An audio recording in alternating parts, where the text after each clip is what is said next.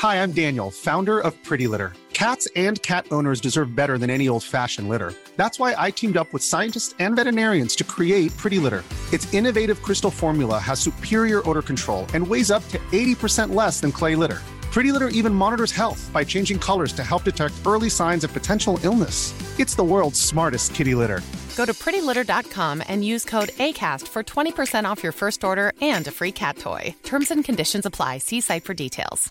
Hey, I'm Ryan Reynolds. Recently, I asked Mint Mobile's legal team if big wireless companies are allowed to raise prices due to inflation. They said yes. And then when I asked if raising prices technically violates those onerous two year contracts, they said, What the f are you talking about, you insane Hollywood ass?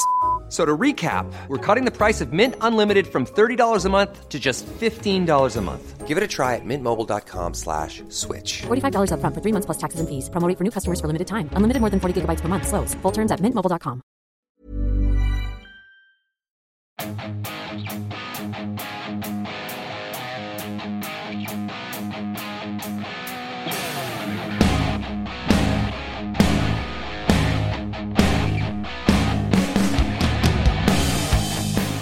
Hello, I'm Adam, hailing from Parts Fun Known, and welcome to this month's No Rolls Barred special one shot. What we're doing to basically keep the lights on in No Rolls Barred until the world gets back to normal and we can make No Rolls Barred Season 2.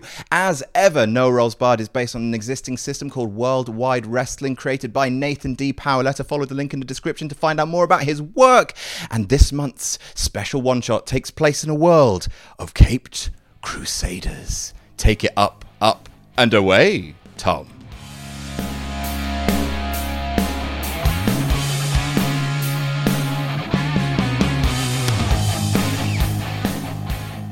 Hello and welcome back to CBW, where the big boys are super boys. I'm Tom, head of publishing here at CBW, and these are our players. Hi, I'm Laurie. I'm playing the Library Man, who is the Golden Boy. Hello, I'm Adam. I'm playing the Puzzler, who is the clown.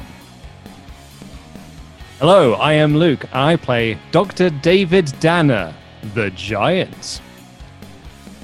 Hi, I'm Ollie. Guess who I'm playing? I'm playing Rick Thunder again. I'm a babyface and I'm a high flyer.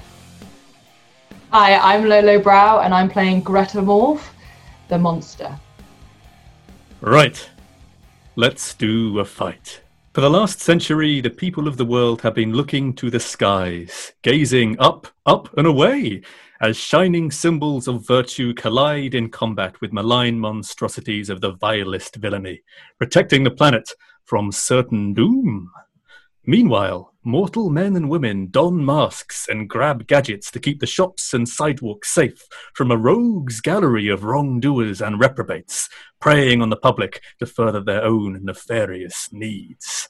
And, far off, in remote galaxies and eldritch realities, the battle of good and evil continues as stellar forces struggle amongst the stars themselves. Now, deep below the streets of the shining city of Grapopolis, a clandestine clash of capes and criminals commences, all under the sinister supervision of a malevolent mastermind. Watch as metahuman meatheads melee for money, brawl bad guys into the bald fists of justice, and dupe dashing do-gooders into their deadly designs. Prepare to be astonished at the spectacular exploits found only in the pulse-pounding pages of CBW. Marvel at the amazing action of comic book warriors. Yeah! Welcome everyone to Comic Book Warriors and welcome to a special issue of Super Scrap. Prepare yourselves as these heroic and heinous heavyweights clash inside and outside the ropes in the name of ideals, injustice, and identity. Our story begins in the arena itself. A large quadrilateral battleground surrounded on all sides by a grid of heavy steel ropes that reaches dozens of feet up and over the stadium floor. The metal crackles intermittently with a high voltage charge as outside these barriers, an audience of the most elite and amoral of Grapopolis's citizens cheer and clap. At one end of the arena, a hinged section of steel swings open to reveal a metallic ramp leading deeper into the complex that the superscrap is built within. A voice rings in clear tones from the announce system. Making his way to the stage, hailing from Boston, Massachusetts, the giant, the beast, the preposterous outrage, Frenzy! Boo. A Boo? mild mannered looking scientist is wheeled out onto the stage in a gurney, his hands strapped to the gurney itself, his body strapped. He looks sad, he looks despondent as five guys roll this gurney down towards down the ramp, shocking him every now and again with like cattle prod things. Ugh, ugh. And they roll him down and they set him up, giving him a couple more little jabs, a couple of jabs with the uh, cattle prods. And then slowly and gingerly, they unhook the straps and let this mild mannered man drop down to the floor to his knees, despondent and broken and uh, slightly afraid. Making their way to the stage, hailing from somewhere in Europe, a Simulcate. Stepping out from the doorway at the top of the ramp, you see a large, muscular, heavy built woman. Her whole skin is a very deep, deep, dark, kind of almost ambery tan color. Her hair, a color which matches the skin perfectly. She's wearing a simple pair of lace up boots, um, a wrestling two piece, and gloves in each hand. She steps to the top of the ramp, looks down at you, and then takes one glove off one hand and one glove off the other lowers herself down to one knee, places a hand on the metal ramp, and the moment she does, the polished, heavy duty steel of the ramp spreads up and across her fingers, up her arm, up across her entire body until her entire skin is covered in hard, metallic, impenetrable steel. She clangs her fists together, smiles at you from teeth that glisten with metallic chrome, winks with a metallic eye, and then just starts pounding clang, clang, clang, clang, clang straight down the ramp towards you, immediately launching into one of her signature moves, the stinging metal, which is basically a spear, and lunges at you. What are you doing? Uh, I, I, I am doing nothing. I'm just trying to protect myself as much as possible. In what way? Carrying a, just and trying to cower away. You- Are you just going to try and ball I'm up ju- and yeah, take the hit? Just, just- just try and ball up and take the hit, and then hopefully Oh. after that, I'm then going to try and run. okay, so um, so basically, Dr. David Dan, a mild-mannered, um, fifty-pound soaking wet scientist, is just going to try and absorb the damage of like a, a six-foot-five, muscle-bound, solid steel powerhouse. Take it Very, very. chin. I'm very, very afraid. Um, so roll on David Danner's power.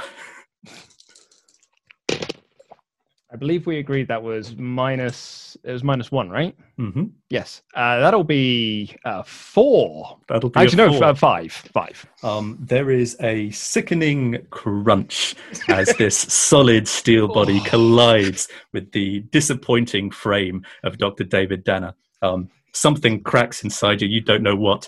Um, you, if the force of the impact knocks you back Goldberg style about you know three or four feet across the arena, and you skid across the ground, um, wheezing.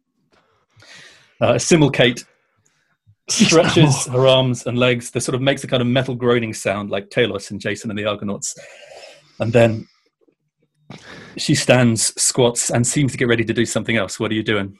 I'm gonna try and just run. Just try and get out of the harm's way.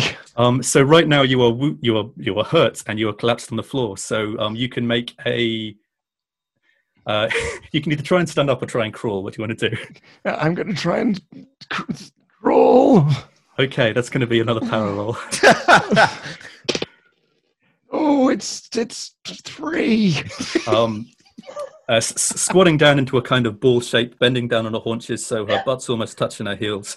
Um, a Simulcate goes for another of her signature moves, the pile on. and basically leaps up into a standing splash and crunch. A whole heavy frames lands on top of you once again. Something else goes. Your um, your flimsily repaired glasses, uh, the um, that masking tape just gives way, man. Oh, way to this woman's powerful frame. Um, and uh, she just looks you in the eye, smiles again um, uh, uh, with your teeth, and, and says, "Ah, come on! I thought you were going to show me your metal." This is my No gimmick. I have no time for your puns. Leave me at be. I just want to be left alone. I love that your dice rolls are puny. That's so great. ah, steal yourself for this then. Uh. Simply raises an arm back and goes to punch you in the jaw. What are you doing? An attempt at ducking. Um, that, that can be a work roll. Also minus one. And it's again three. Um, like, uh, well, three is the number of teeth she knocks out with a hard cross as it connects across your jaw. Um, yeah, these, these sort of these three very disappointing teeth are flung across the arena and scatter and clatter across the um, across the mat. Um, she she moves into into kind of like an MMA mount position at this point and cracks her knuckles again with another groaning metallic creak. Uh, what are you doing? I'm begging for mercy. You need some iron in your blood. Oh, And she just goes back for another punch. Uh, this time with a right hand across the other side of your jaw. What are you doing? I'm going to attempt to get out of the way. Um, how are you going to attempt to get out of the way? Ducking. That's another work roll. it went so been well the uns- last It's been unsuccessful. How But I would- unsuccessful? A, a six. I would, could I possibly use one of my re-rolls? Uh, which reroll would you like to use? Oh, I'm so afraid I don't want to use the character re-roll. I fear it's my only option. I'm going to die. Winding up that punch. And that would be a hard, it's 13. Okay, um, talk us through what happens, please, Dr. The- David. As the punch winds up, Danner collapses to his knees. It starts to convulse and shake, his body coursing with anger, with fear. Oh. No, not again.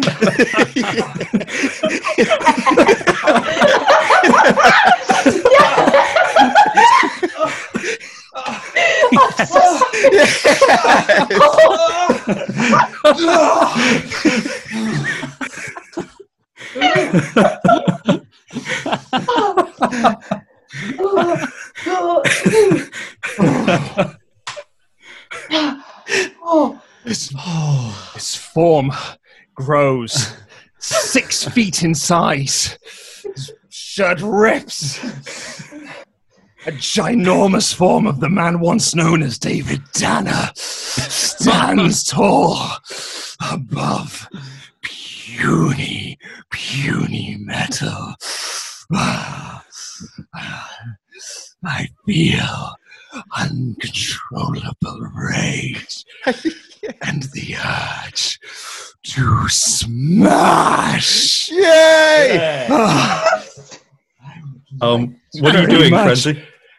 Uh, So as the throw, as the punch throws towards, to grab uh, the hand,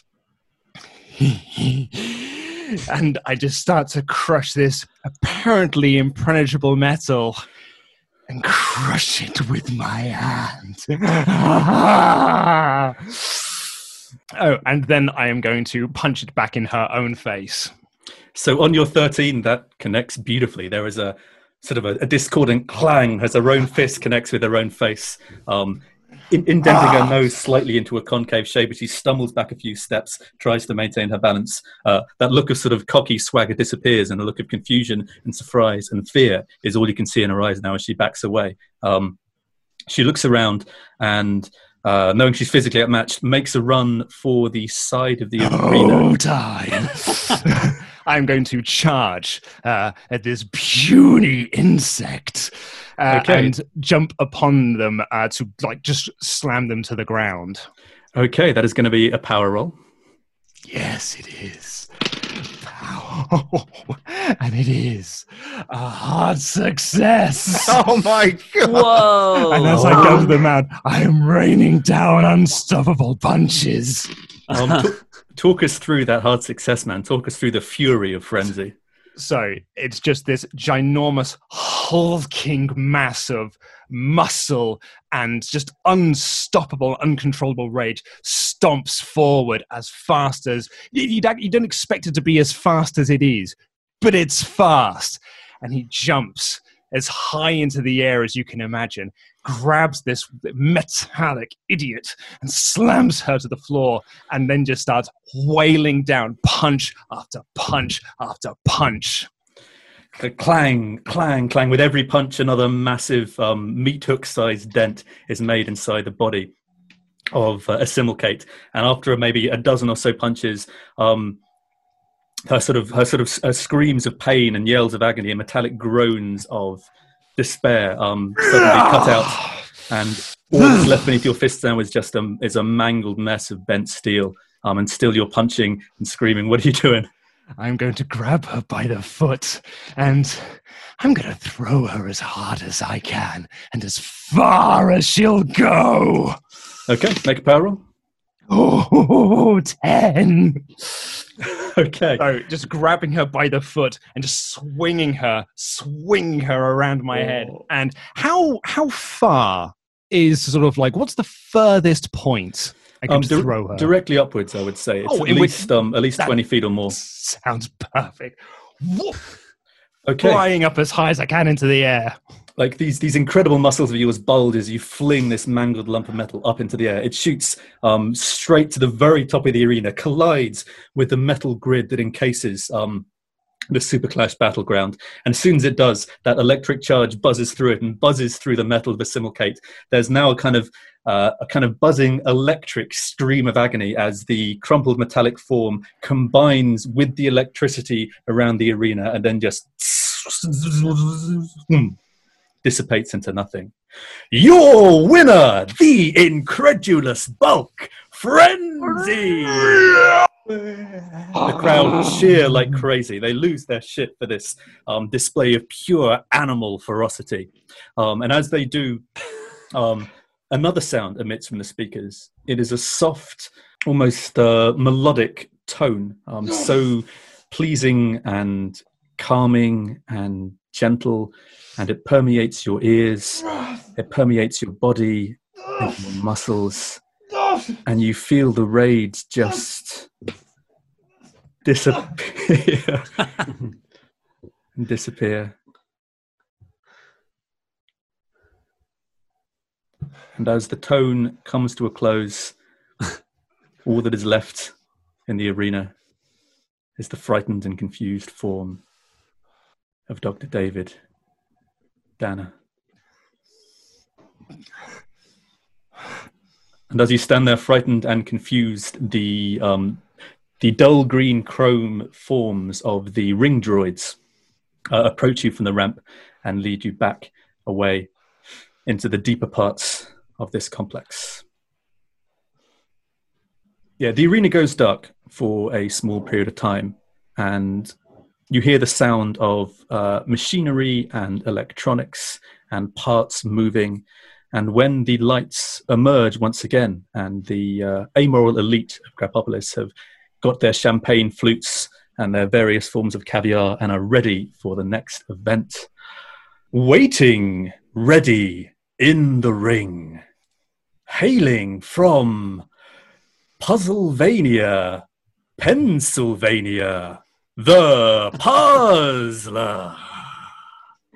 Adam, please tell us what we see in the ring now the lights have come up.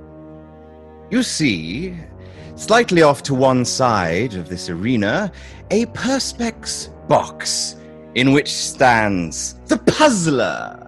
Uh, he is clad head to toe in uh, black and white. He has puzzle pieces on his gloves, a puzzle piece hat. Uh, he wears a fancy uh, jacket that's kind of gridded like a crossword with a little uh, puzzle piece on the lapel. He stands holding a staff with a little puzzle piece on top. He super likes puzzles, guys. Get on board.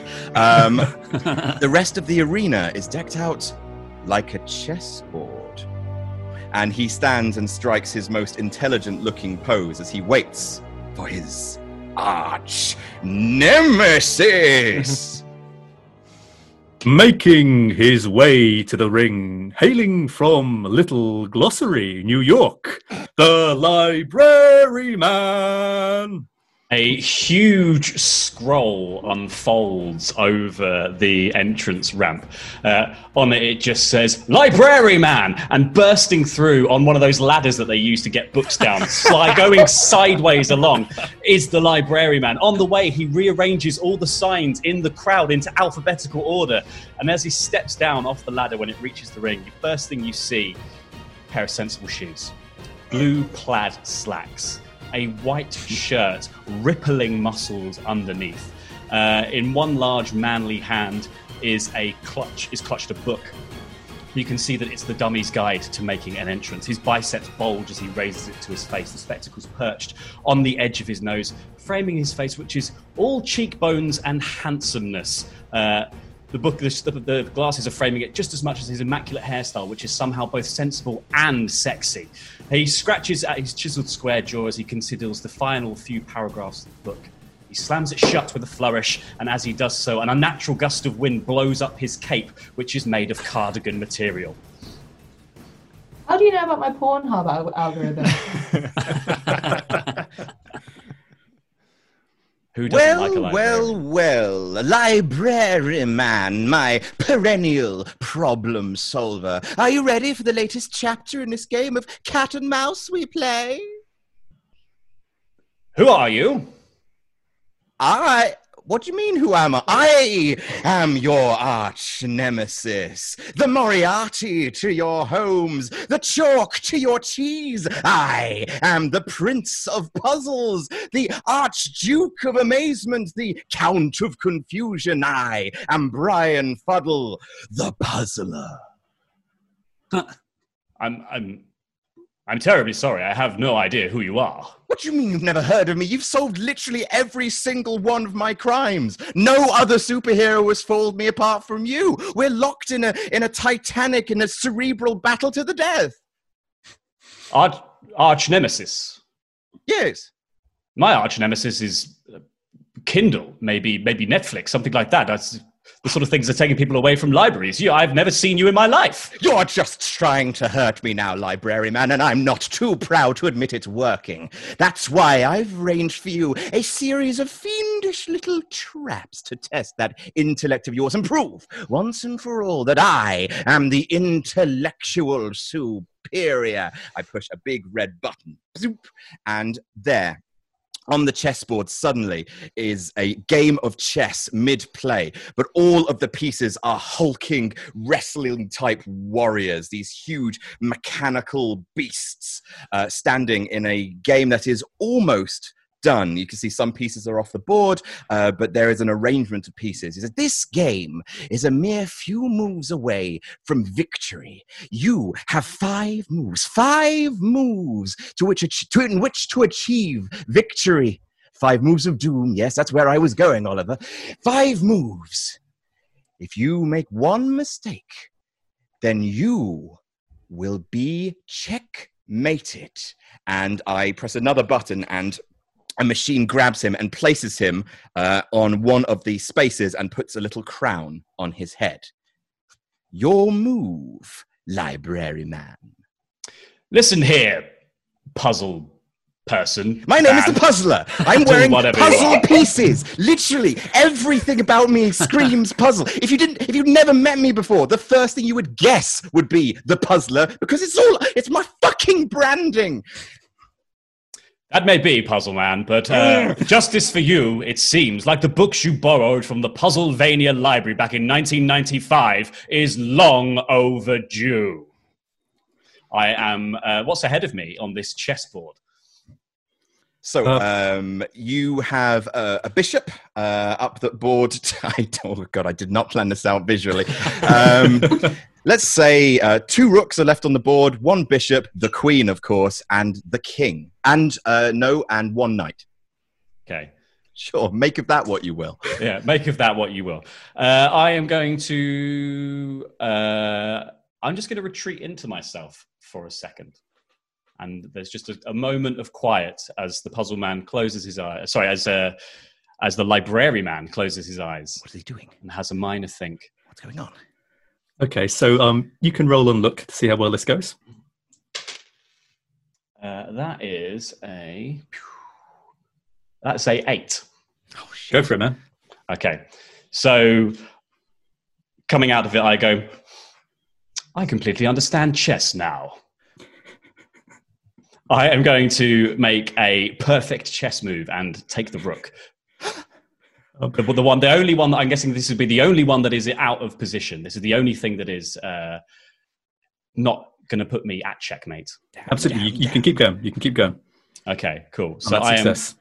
uh, moving up into this space. Uh, what else was on the board? There was a knight. Uh, one knight, uh, one bishop, another rook, and the king. Okay, I am going, and they're sort of mechanical, right? Yeah, they're kind of like hulking, steam-powered monstrosities. Okay, I'm going to retreat into myself once more, what's and I doing? just think. What's he doing? This is, this is And- not how this was supposed to go. Because it's the same puzzle, your your eight will stand for this too. Okay, You've got what you need. Fine. So I'm, I yeah, I am. Uh, I am actually going to walk up to the knight, and I'm rather than taking the position, I'm going to reach behind it to a switch and turn that switch off. Um, just keep going, man. That's a success. Just take Yep. us through right how you solve this puzzle. Um, so I turn I turn that one off. I then turn the next one against the rest of them. The queen takes the king. and No. that's how the puzzle ends. This isn't chess! You cheated! Cheated! Right, well, let's see you cheat your way out of this one, library man. I press another button. Uh, the chessboard disappears, and suddenly, from underneath his feet, erupts out of the floor a huge um, conveyor belt leading into a gigantic machine. Uh, the library man is uh, strapped down to the conveyor belt with uh, several uh, kind of metallic tentacles he's held in place, and he sees the conveyor belt kind of moving into this machine. Inside the machine is a huge thing slamming down. Boom, boom, boom. Uh, and uh, you can see just sort of that the piece itself is, uh, it, what, it, it cuts out puzzles. Uh, basically, you feed the cardboard in, it slams down, and it basically has cut out all the puzzle pieces. He says, Well, you may have defeated my king and all of his horses, but after you've succumbed to this puzzle trap, no one will be able to put you back together again. Be ready, puzzled dude, because I'm about to throw the book at you. And I, cl- as, as the thing is taking me in again, I just close my eyes and have a momentary think. What's he doing? Uh, roll and look for that. Uh, that is a ten. Oh, for fuck's sake. Take us through how you solve it. Uh, as this as this is as this is going, there's a, there's a moment where I begin to sort of twist and turn my body, and I've worked slightly loose of my uh, bonds. As the puzzle piece bit slams down, I bend my body, contorting into the perfect shape for it to just miss me, and I come out the other side unscathed. You, you've used puzzles against me, library man. Well, Webster's dictionary defines the verb buffalo as to deceive, to outwit, or to baffle. With that being said, presses a large button on a remote control, and out comes this giant mechanical buffalo. You're going to have to fight my amazing pet. Good luck. And find a buffalo then. Okay, fine. Um, okay, so this buffalo comes just steaming towards you. clang, clang, clang, clang. Um, this first one is going to have to be a power roll, I'm afraid. That's fine. Uh, that has not gone well. That's a six. Um, the buffalo collides its metallic body with your still like rock solid Fabio esque frame. Um, and now you are basically grabbed onto the horns of this thing as it charges you around the arena, um, trying to shake you off like a buck and bronco. What are you doing? I'm going to retreat into myself once more, uh, have this moment of calm, and see what comes out. Okay, that's another look roll. Uh, that is a 10 again. Take us through it. Okay, so uh, from the front of the horns, I managed to flip over onto the back. And as this begins to buck like a bronco, I am in perfect form for bronco riding. This buffalo, I'm, I'm beginning to break it as I'm whispering sweet nothings in its ear, trying to break this buffalo like a horse. Uh, it begins to calm, and suddenly your metallic buffalo is mine. I stand in the center of the ring, atop the uh, atop the metallic buffalo, and I say, "I'm a library man, puzzle fella. We restore order. Prepare to be Dewey decimated." Well, you may have left me flum oxed, library man, but uh, well, I don't, I, I, don't have another puzzle. Hang on, I really thought that, I really thought the buffalo would do it. Uh, right, uh, he just reaches into his pocket and pulls out a newspaper with a crossword in it. He opens a hatch in his perspex box, throws it at library man, saying, uh, "Do do that crossword, or I'll shoot you with this gun." Mm-hmm. Yes. I walk up to uh, the puzzler um, and I'm, I say, I read, I pull out a book and I begin to read it.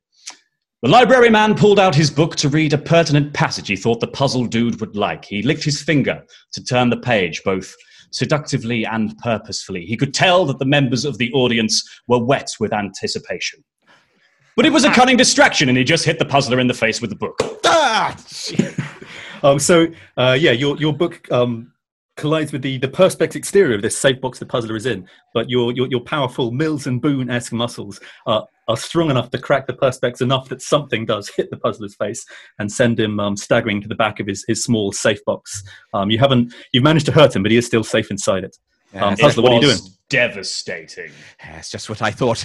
All, all brawn and no brain. By resorting to fisticuffs, you've, you've uh, forfeited the argument. Here's what you've done, library man. You may have won this day with your jockish, uh, flabbergastly strength. But I'll be back. Oh, I'll be back, and this time you will remember my name. And I uh, press a final button. Um, a panel opens behind me, and I scarper uh, away into the night.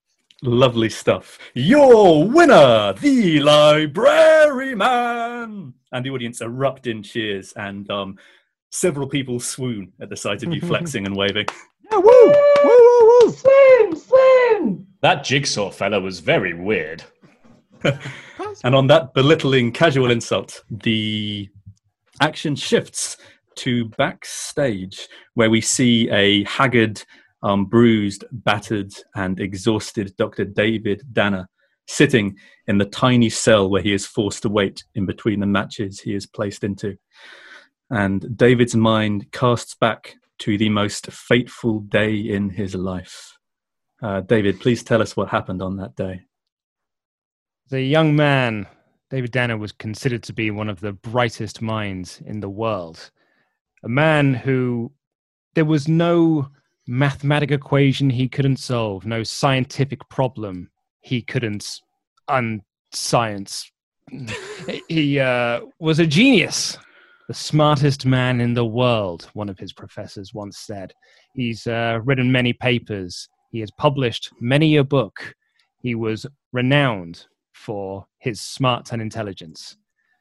But the one thing that he could never quite work out was why these meta human beings were not using their powers for good to save and, and fix and improve.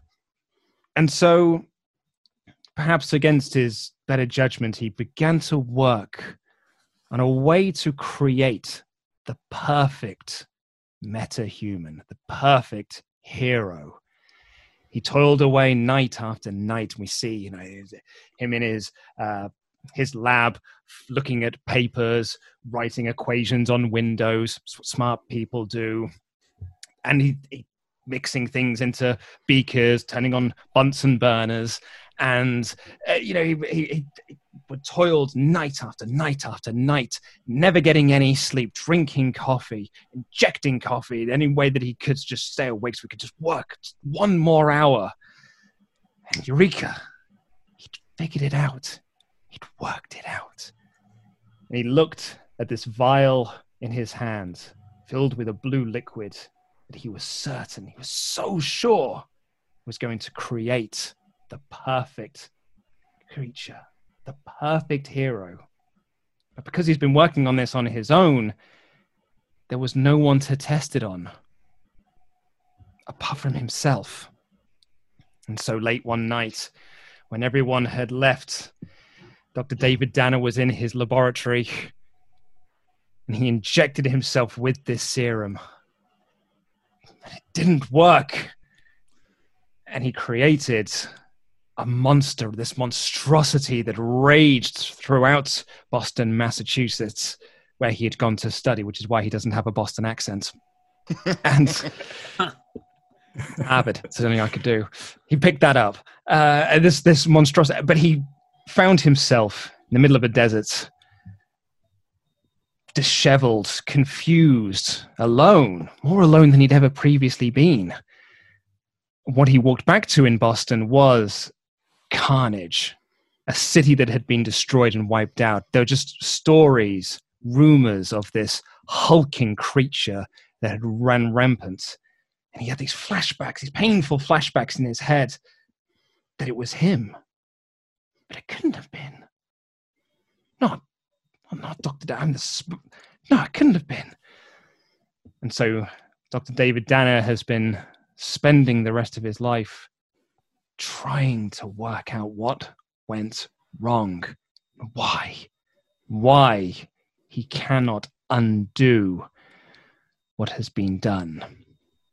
And he sits alone in this cell now.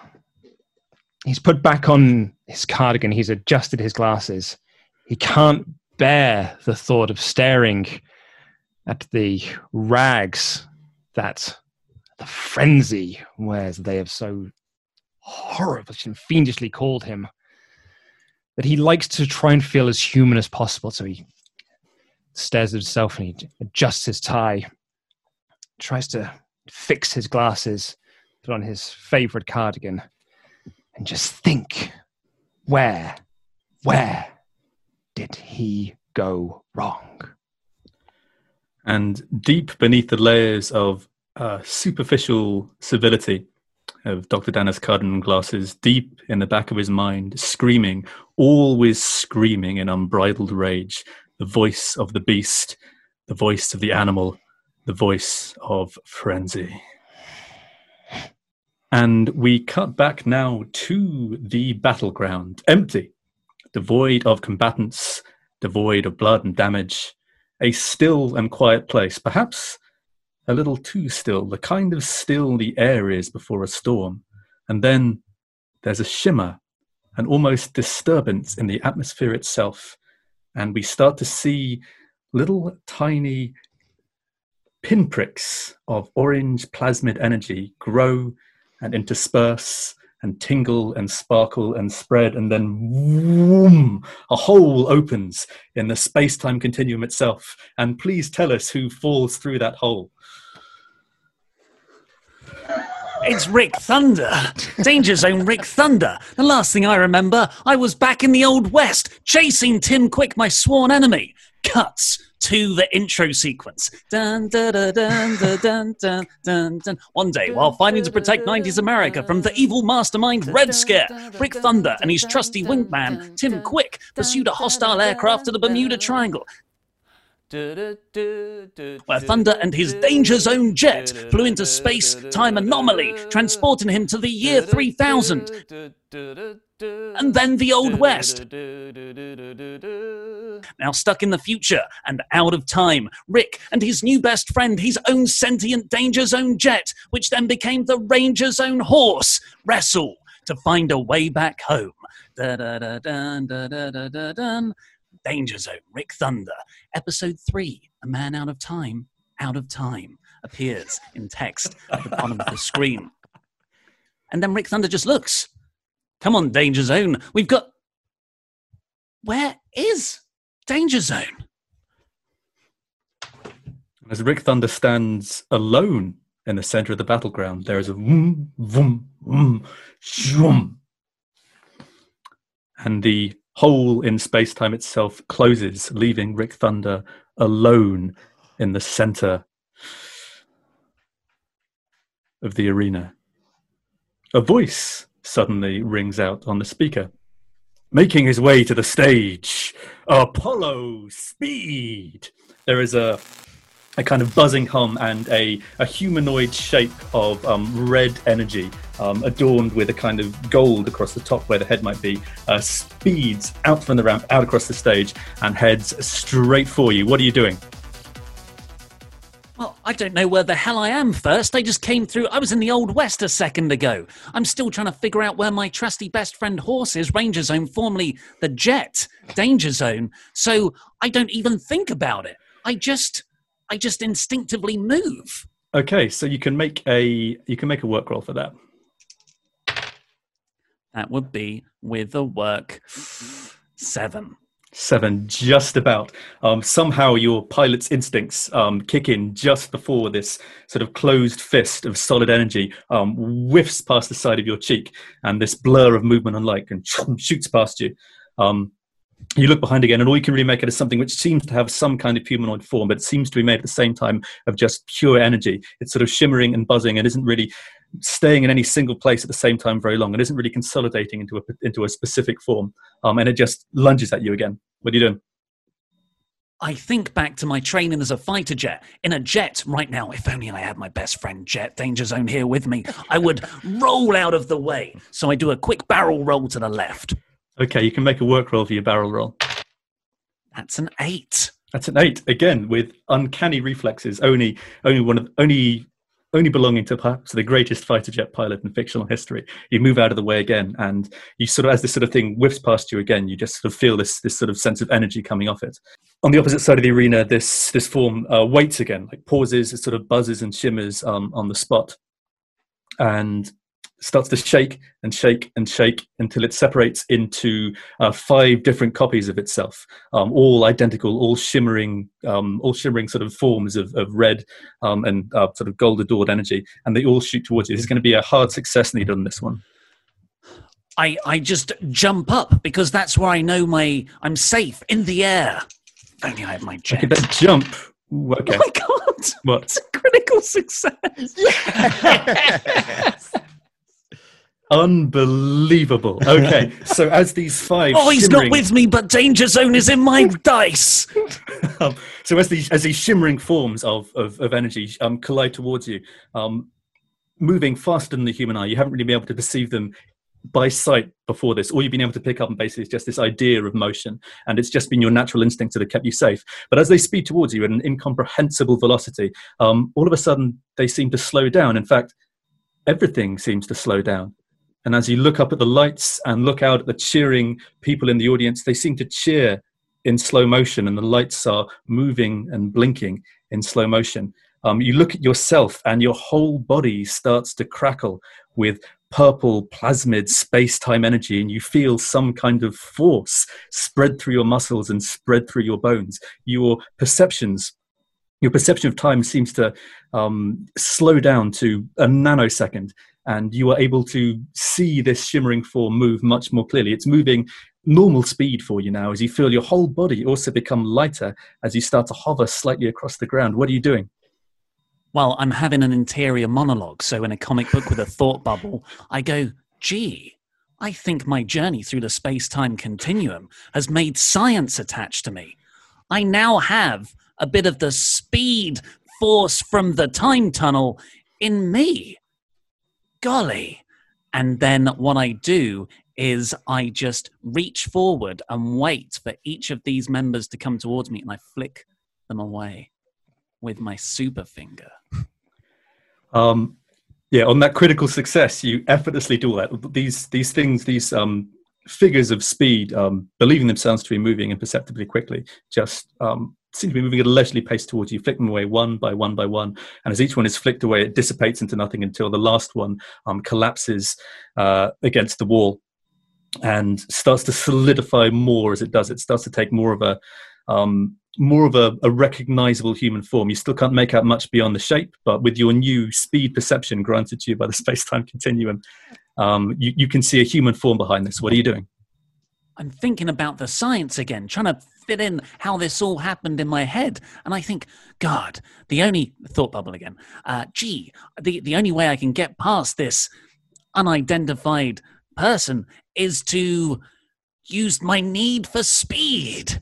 And I run towards them really fast and I do a diving, twirling spear, if you can imagine that. Yes, absolutely. Kind of like a corkscrew spear. Um, okay, you can roll on work for that for sure. It's nine.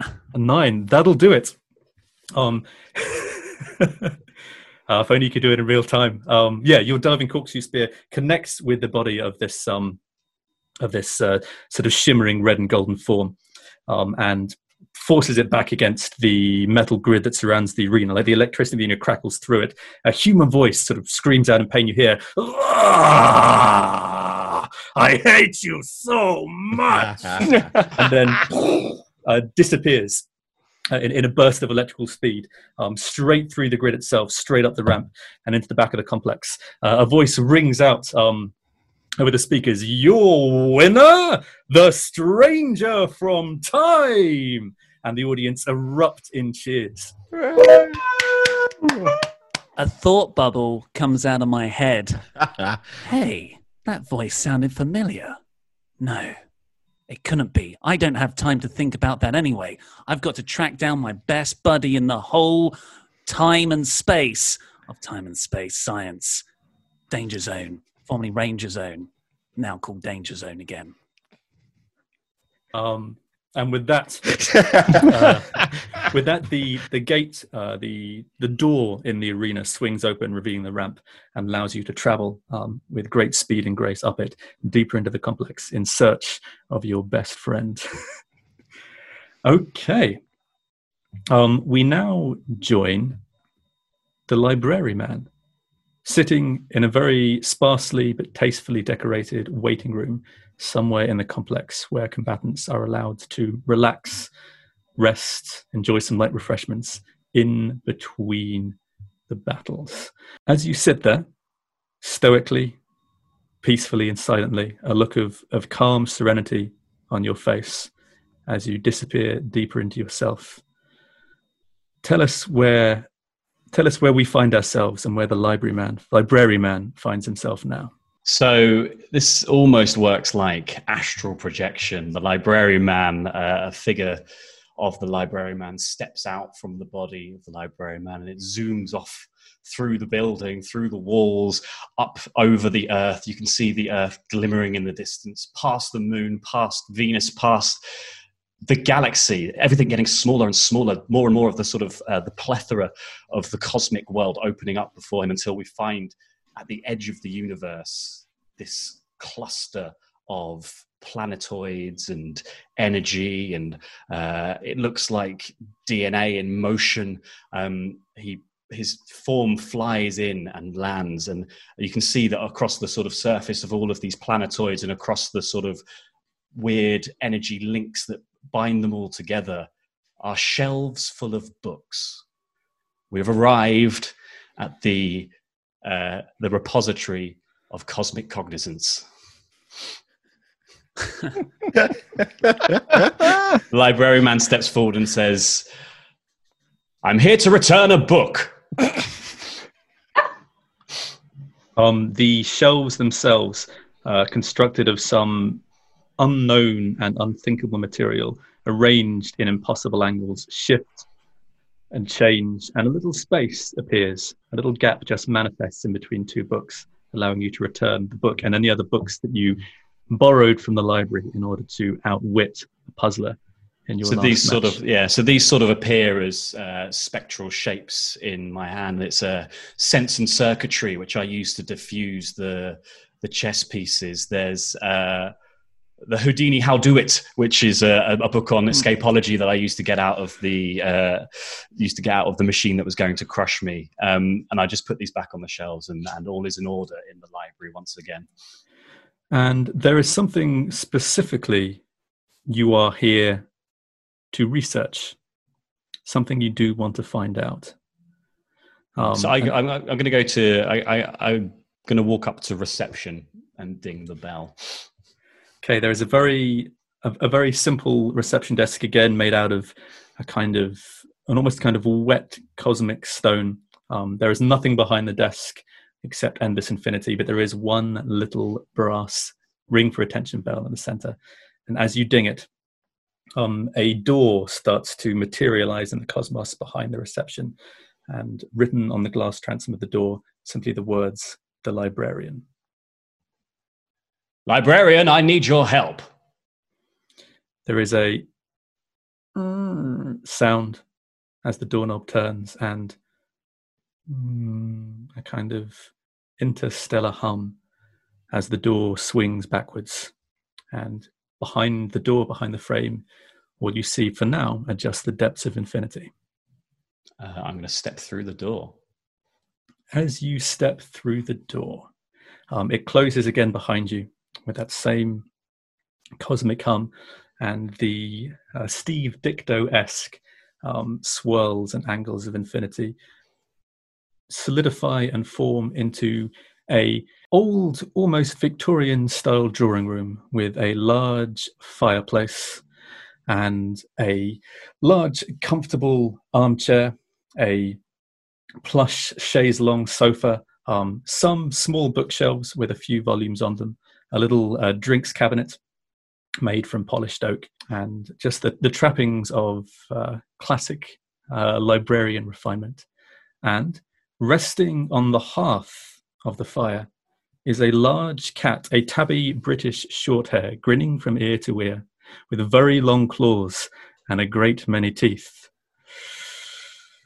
Hmm, that depends a good deal on what you want to know. Listen here, Cheshire Cat. It's a good form for you, by the way, librarian. Very good. Back there on the planet, I, I met a I met a man, a, a, a sort of jigsaw person, a, a, board games type guy, something something to do with KerPlunk or something. I need to find out who he is and what he wants. He said something about me being his nemesis, but I am fully aware that I have far greater things to deal with than this sort of, what I don't know, jumped up Connect Four dude. Nemesis. Hmm? And for a brief moment, the form of the Cheshire Cat um, shimmers into just some mass of cosmic energy tendrils, uh, so inconceivable you have to shield your eyes. And then the shape reforms again. You find yourself looking at a tall, gaunt man with black hair, a thin, hawk like nose, and steady grey eyes, wearing a tweed suit, a frock coat, an ear flap travelling cap, and smoking an old black pipe. Hmm, a criminal, eh? Well, crime is common, but logic is rare. Oh, you might say it's elementary. Library man. A good detective knows that every task, every interaction, no matter how seemingly banal, has the potential to contain multitudes. Sure, but what I'm after is a book. like I don't know, a, what, a phone book or like a sort of uh, birth register, something like that. It's just this the, the cosmic cognizance repository. It's so big, I couldn't possibly go through it all in my on my own. It'll take me f- to eternity. Uh, the form shifts again for a brief moment. You have to shield your eyes from this um, this eldritch brilliance, and as the light reforms, it is now sitting in the armchair with one leg crossed over the other. You find yourself looking at a small man in a three-piece tweed suit. Mm-hmm. He has um, he's bald and uh, bald on top at least, with a ring of white hair on its sides and a neat white beard. Ah, so from era to era, one discovers the entire truth. And and that that is Out of your vulnerabilities will come strength. Out of my vulnerability will come strength. This is this is all too much for me, really. I just I want to just you know the way this works is I read the books, I get the powers, I do the good stuff. Again, You- the light shifts now, and the uh, the, um, the these tendrils of light swell and become larger and larger and larger until they seem to dwarf the whole room. Until the room itself needs to swell to accommodate this mass. And as it solidifies again, you find yourself looking at a colossal leviathan, a huge white whale with a deformed jaw, three punctures in his white fluke, and several harpoons embedded in his side.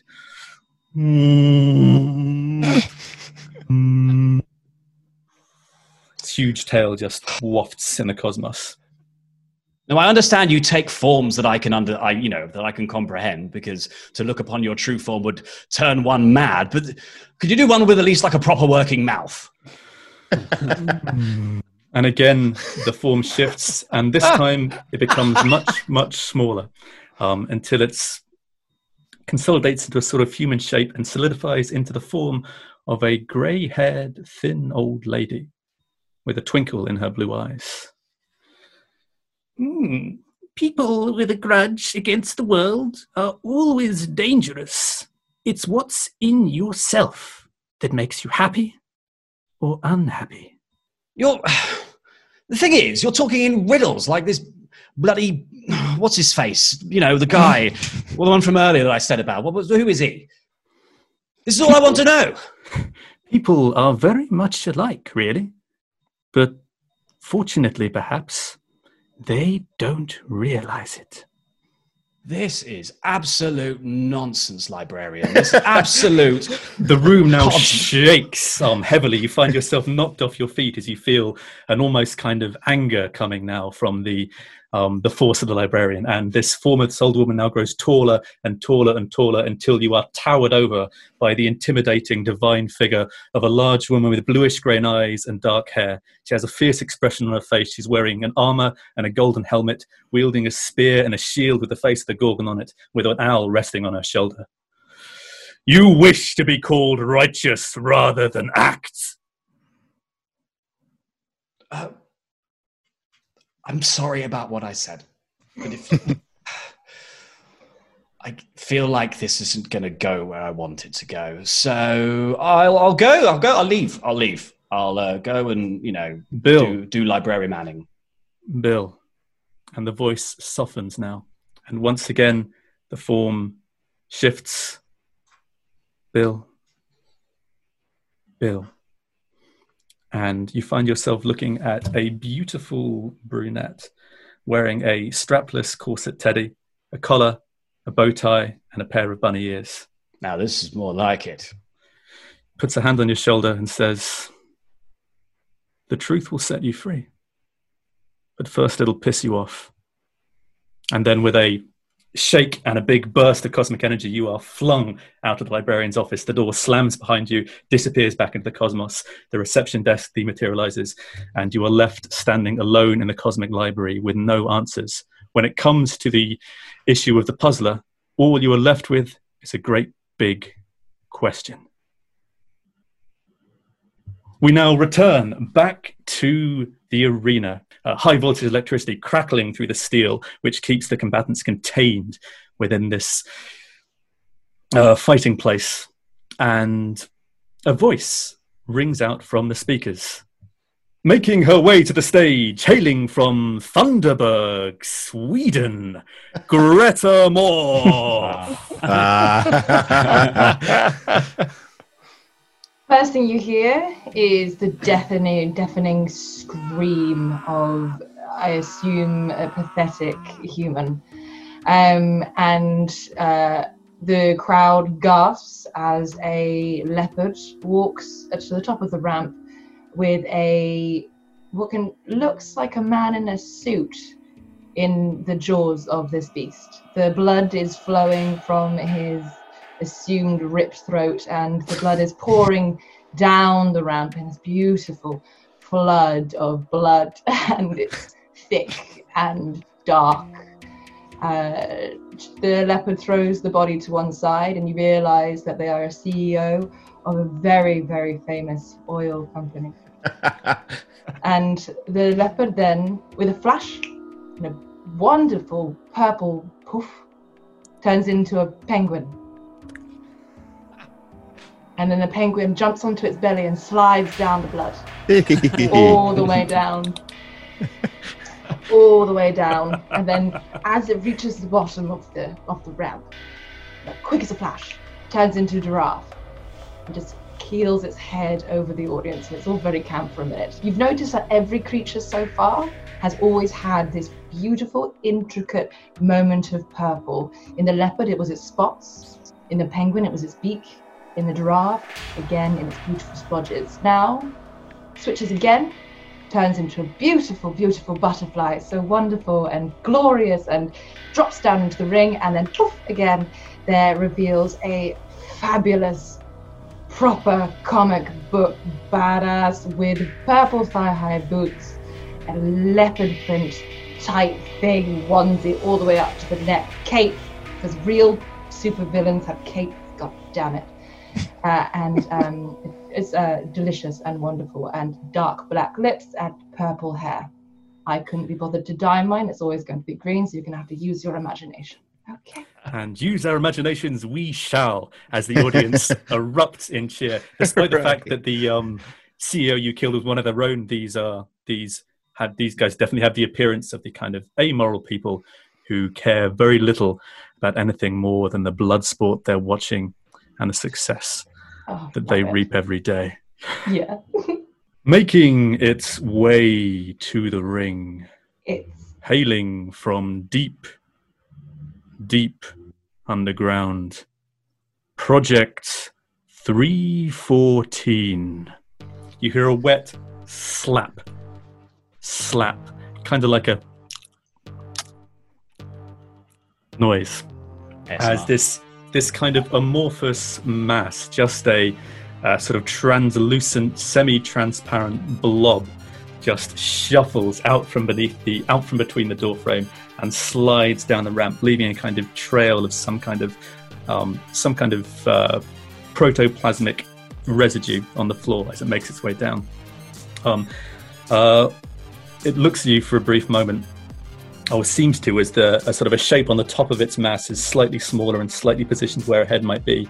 Seems to move towards you and just for a moment shimmer and ripple.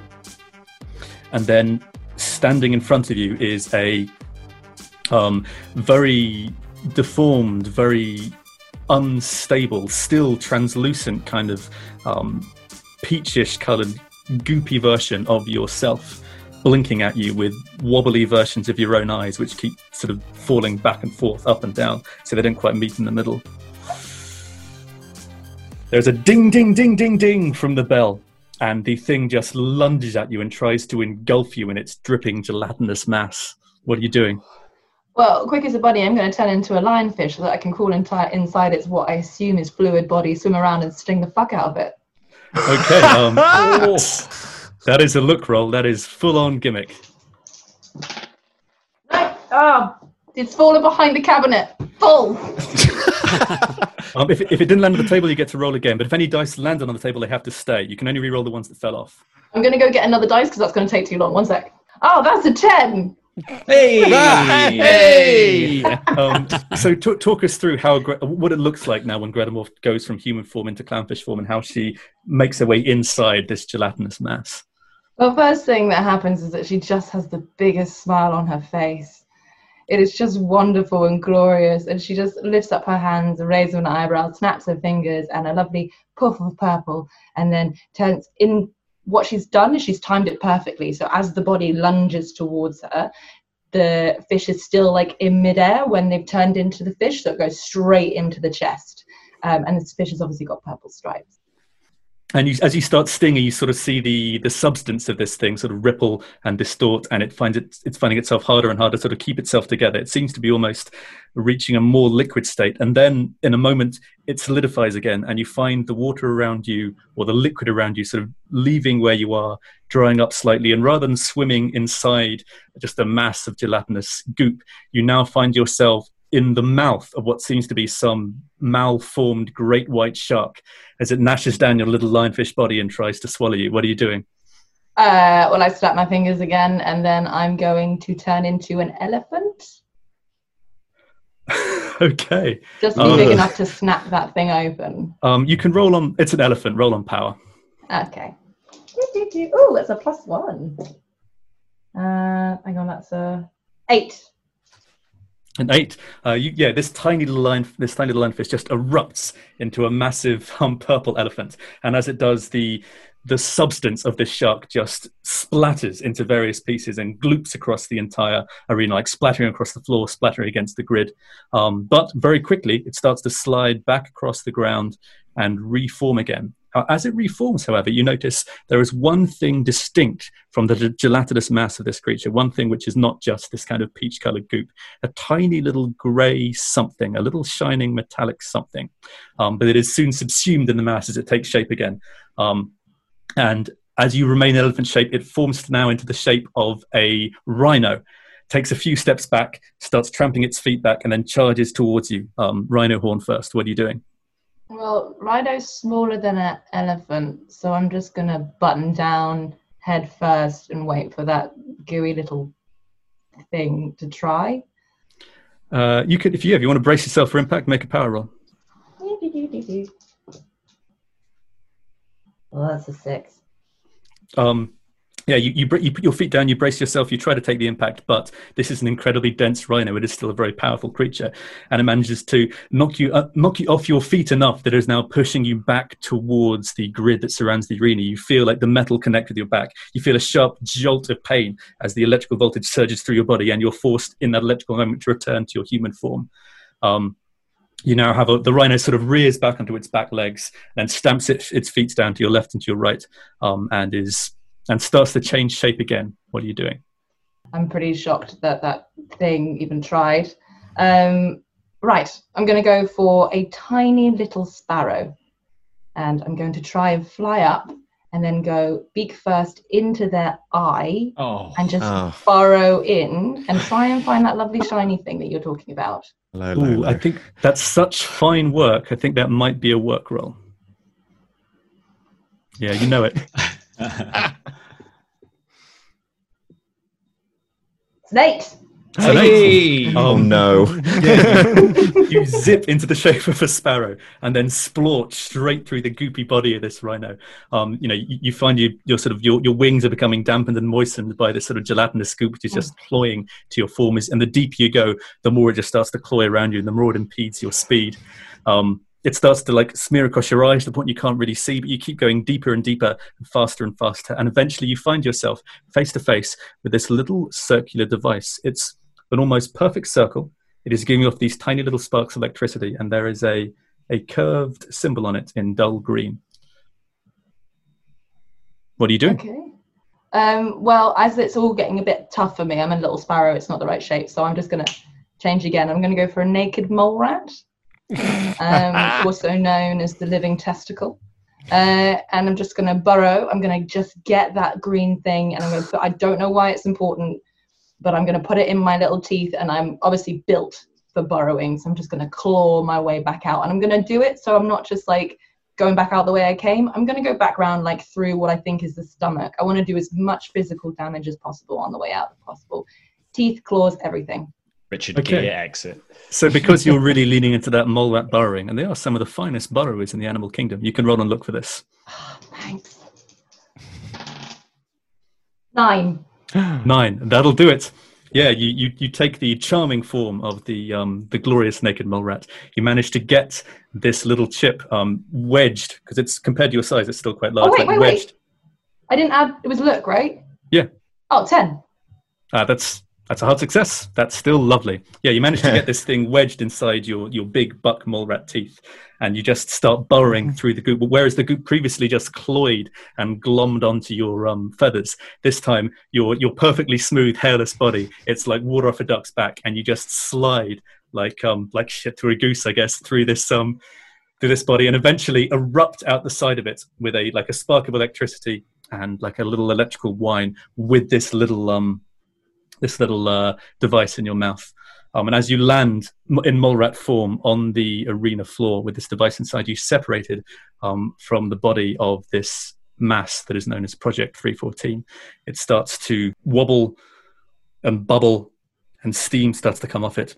And for a brief moment, a face appears amidst all of the goop, a face that appears in agony, um, that for a brief moment turns from a scream into a look of peace and says in a bubbling, gelatinous voice, Thank you.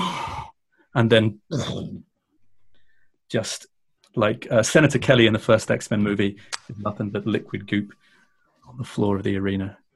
Your winner, the Gretamorph. Woo! The crowd erupt in applause. Yay! Everyone's being sick. and as, as as they cheer and some of them make hasty trips to the bathroom, uh, very very briefly, uh, the the dull green chrome of the ring droids approach you. One of them comes up to you and says, "Good work. It's time for you to finish the job you started." And they lead you back deeper into the complex.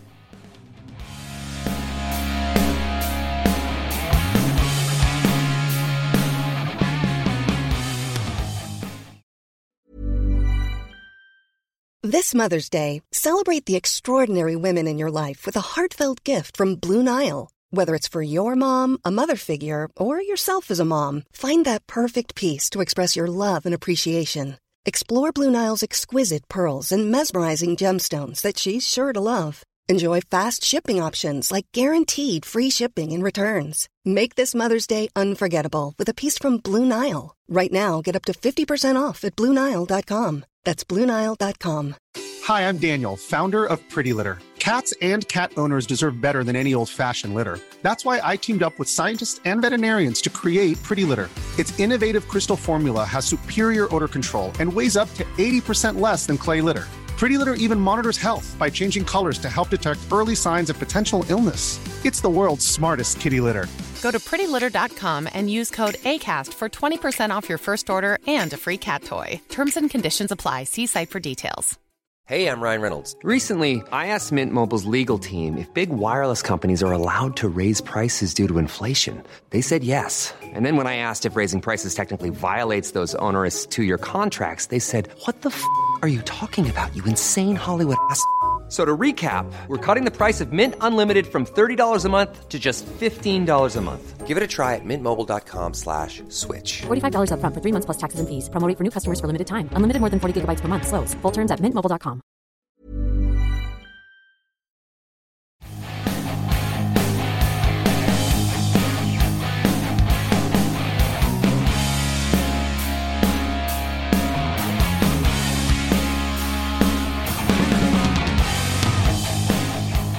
We find ourselves once again backstage in the complex in which Super Clash is built. And we find ourselves in a comfortable room adorned floor to ceiling with puzzles, jigsaw puzzles, classic games of chess and checkers and Othello, elaborate dexterity tests like Jenga, a multitude of brain teasers on every shelf and every surface. And sitting, his head in his hands on a bed, is the puzzler. in the puzzler's mind, he can hear uh, multitudes of things, things overlapping on top of each other. Uh, he can hear an explosion, and then he can hear a sizzle of acid. Then he can hear a gunshot. Then he can hear jaws biting down on flesh, and it builds and it builds and it builds until he screams at the top of his voice, Tell me who I am! He he, he tries to organize his thoughts and he remembers he remembers when he was a baby being loaded into that shuttle by his parents, being shot off into space before the planet Cryptic exploded and he landed in Ravensburger, Germany.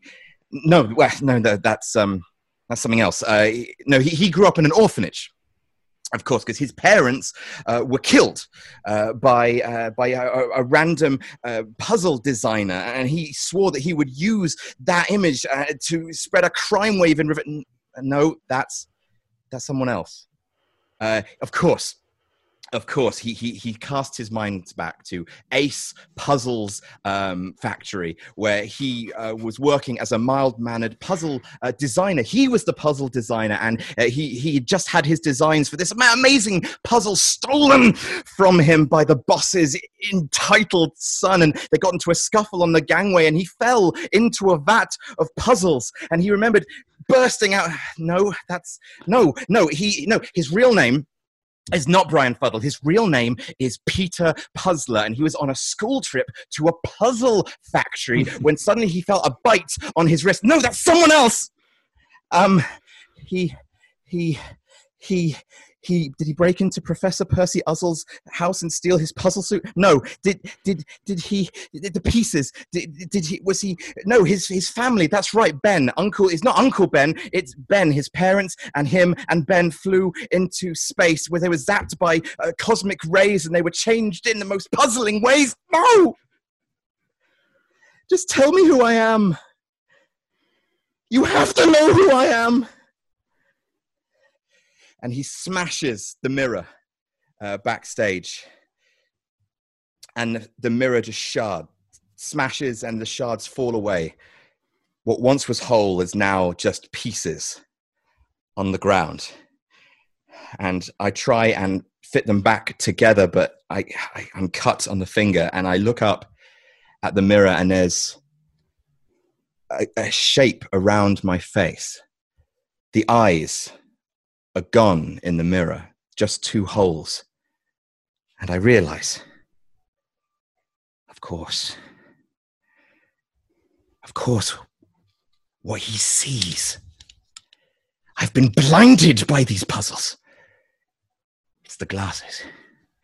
That's how he knows.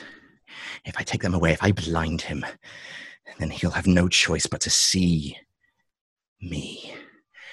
Tell me who I am. Ingenious. And I start sketching my brand new puzzle. We return now, once again, to the arena, where after hours of following glimmering glimpses of red and gold energy,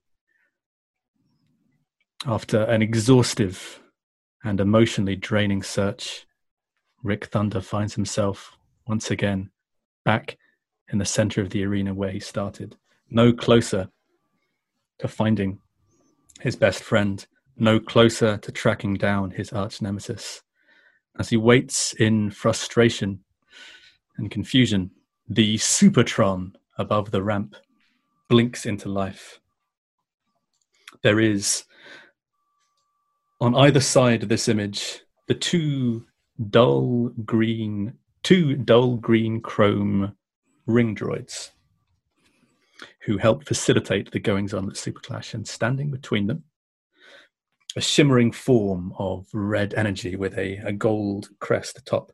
The form shimmers and buzzes and hums and solidifies until you find yourself, Rick Thunder, looking into the face of a young, blonde haired, boyishly handsome man. Rick Thunder. Who are you, and what have you done with my horse jet? Don't you recognize your old friend? It is me, Tim Quick. Oh, and he shimmers again in a burst of speed. Should I say, Quick Tim? yeah, yeah, yeah, yeah, yeah, yeah. Oh, it is quick, Tim. I you, I've been through so many time portals and seen so many different versions of you. I didn't recognize you. Plus, that accent is very similar to some other Eastern European characters you do. Poor Rick Thunder, you and I, we were friends once upon a time.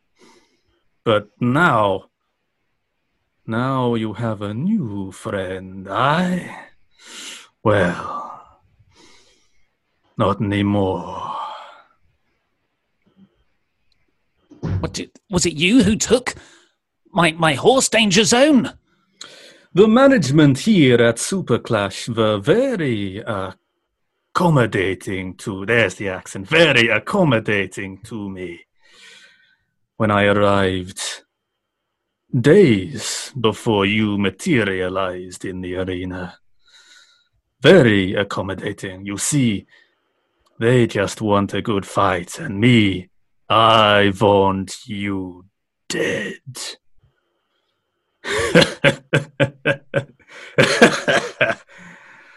yes, very accommodating.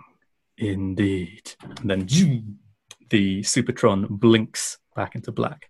Ready and waiting in the stage, hailing from pasts unknown, the time traveler Rick Thunder. And the audience erupt into cheers for you, Rick Thunder, as you stand in the center of the stage, glowing with the green, uh, glowing with the purple plasmid energy of the space-time continuum. um, you're welcome to bust a few moves or poses if you want at this point, or we can keep going. That's lovely. That's lovely.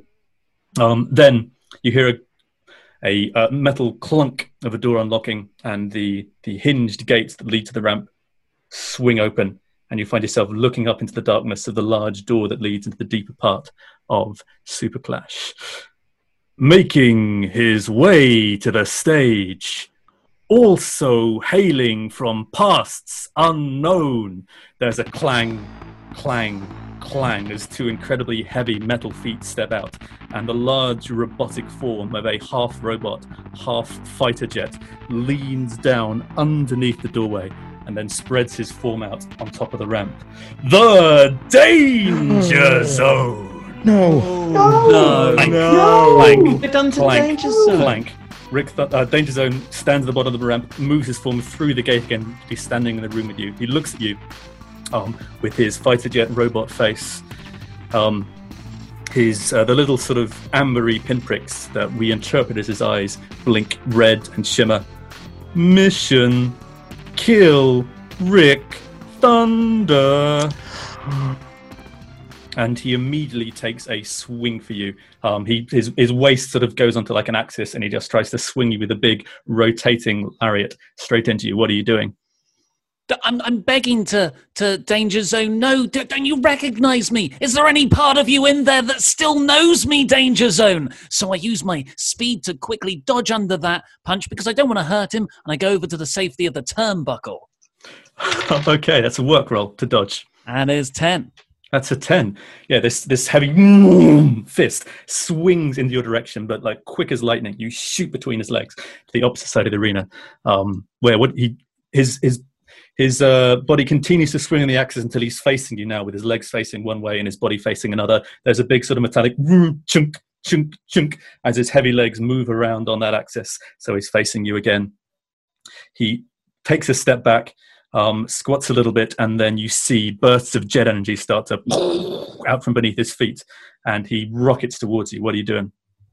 Well, I know that I used to ride Danger Zone. He used to let me ride him as a jet, as a horse. So I'm going to jump up at the perfect time as he comes to me, and I'm going to land on his back and ride him again. Okay, that's going to be because that is so linked to Danger Zone himself. That's a look roll. What is my look? That makes it seven? Just about. Um, so Danger Zone rockets towards you, his pointy fighter jet nose almost about to impale your human frame. And at the last moment, in a feat of superhuman speed and pilot esque agility, you leap, flip onto his back, and get a good hold on Danger's back just as he pulls up and starts to fly vertically straight up the side of the arena, um, straight towards the top of the grid. What are you doing? wrestling for control of danger zone i'm trying to use my strength to open the sort of uh, the, the fighter pilot area the cockpit that's what it's called so i can get in and try and talk to danger zone directly Okay, that's a power roll to wrench open that cockpit. oh no it's one an unnatural an unnatural fail i don't know what that is Is that that's, that's a dirty one, right? Not a critical fail. filthy one Um, so w- yeah, okay. So n- not a critical fail, just to be clear. Yeah. Whew, okay. Um, I'm relieved for you, Rick. Um, yeah, you, you pull and tug at the um, cockpit of the. Uh, you put and tug at that cockpit on top of the jet and try to get your fingers, try to get some purchase underneath the point where the glass meets the metal, uh, but you can't. It's it's it's built and designed to keep the pilot safe um, and inaccessible during high altitude, high velocity flights, and you can't get purchase. Uh, Danger Zone veers right to the top of the arena, um, turns upside down, and then barrel rolls. And on that fail, I'm afraid, knocks you off his back as you start to fall back down towards the arena floor. What are you doing? I am using my falling momentum into the the speed force and I'm going to run and kind of create a tornado of momentum to, to to trap the jet in, so it gets sucked in, so I can sort of non-lethally disable it. Okay, that's classic Flash stuff. I love it. Okay, so um, that's because it's very much tied into your Speed Force abilities. We're going to go on look for that. Oh no, it's four. Four. Oh. Reroll, man. You do have your Yeah, two yeah, yeah. rerolls, remember? Yeah, yeah, I'm going to re-roll because I want my best friend to. I want to save him. I want to be back with him because we could be the super duo of this town. Do I get a re-roll? You got a reroll, man. Reroll that roll. Yeah, it's so easy to get re-rolls. it's a six. Oh. Six. Oh. I'm afraid not. Yeah, Um, hard to master. Um, you, you start to spin and spin and spin and start to build up this kind of vortex. And as you spin around on the ground and sort of the, that sort of thin layer of dust that's on the arena floor to sort of um, maintain friction starts to cough up. Um, and then you sort of start to create this, this, this bubbling, pulsing vortex of um, space time energy with you as you go. Um, but unfortunately these powers are new for you um, and as the energy starts to surge through your body again in, in a previously unexperimented way you just you just lose control of it and it dissipates and for a moment it sputters and you find yourself stumbling back and moving at for a moment normal speed. Uh, danger zone then having finished bearing all up in the sky um, once again sort of loops around does a a loop the loop until its nose is facing straight down towards you and goes right in for a hard nosedive you know, whoom, straight down from the top. What are you doing? I, I just try and roll. No, no, I'm going to stay there, and I'm just going to put out my hands to I to just stop him, and hopefully it listens to me. I think about moving, but I'm not going to do it. I'm just going to put my hands up because I love you, Danger Zone. And I know, I believe that there's a little bit in there that loves me still back. Okay, that's a roll on look if ever I saw one.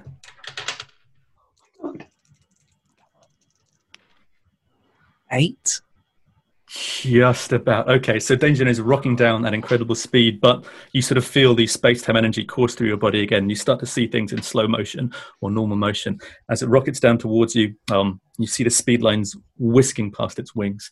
Um, on an eight, for a brief moment, those sort of red, that sort of red glow of uh, the mind-controlled consciousness of Danger Zone briefly blinks yellow again, and as it does, um, on the underside of the cockpit, um, right where the where the main engine storage um, is, I guess I don't know jets.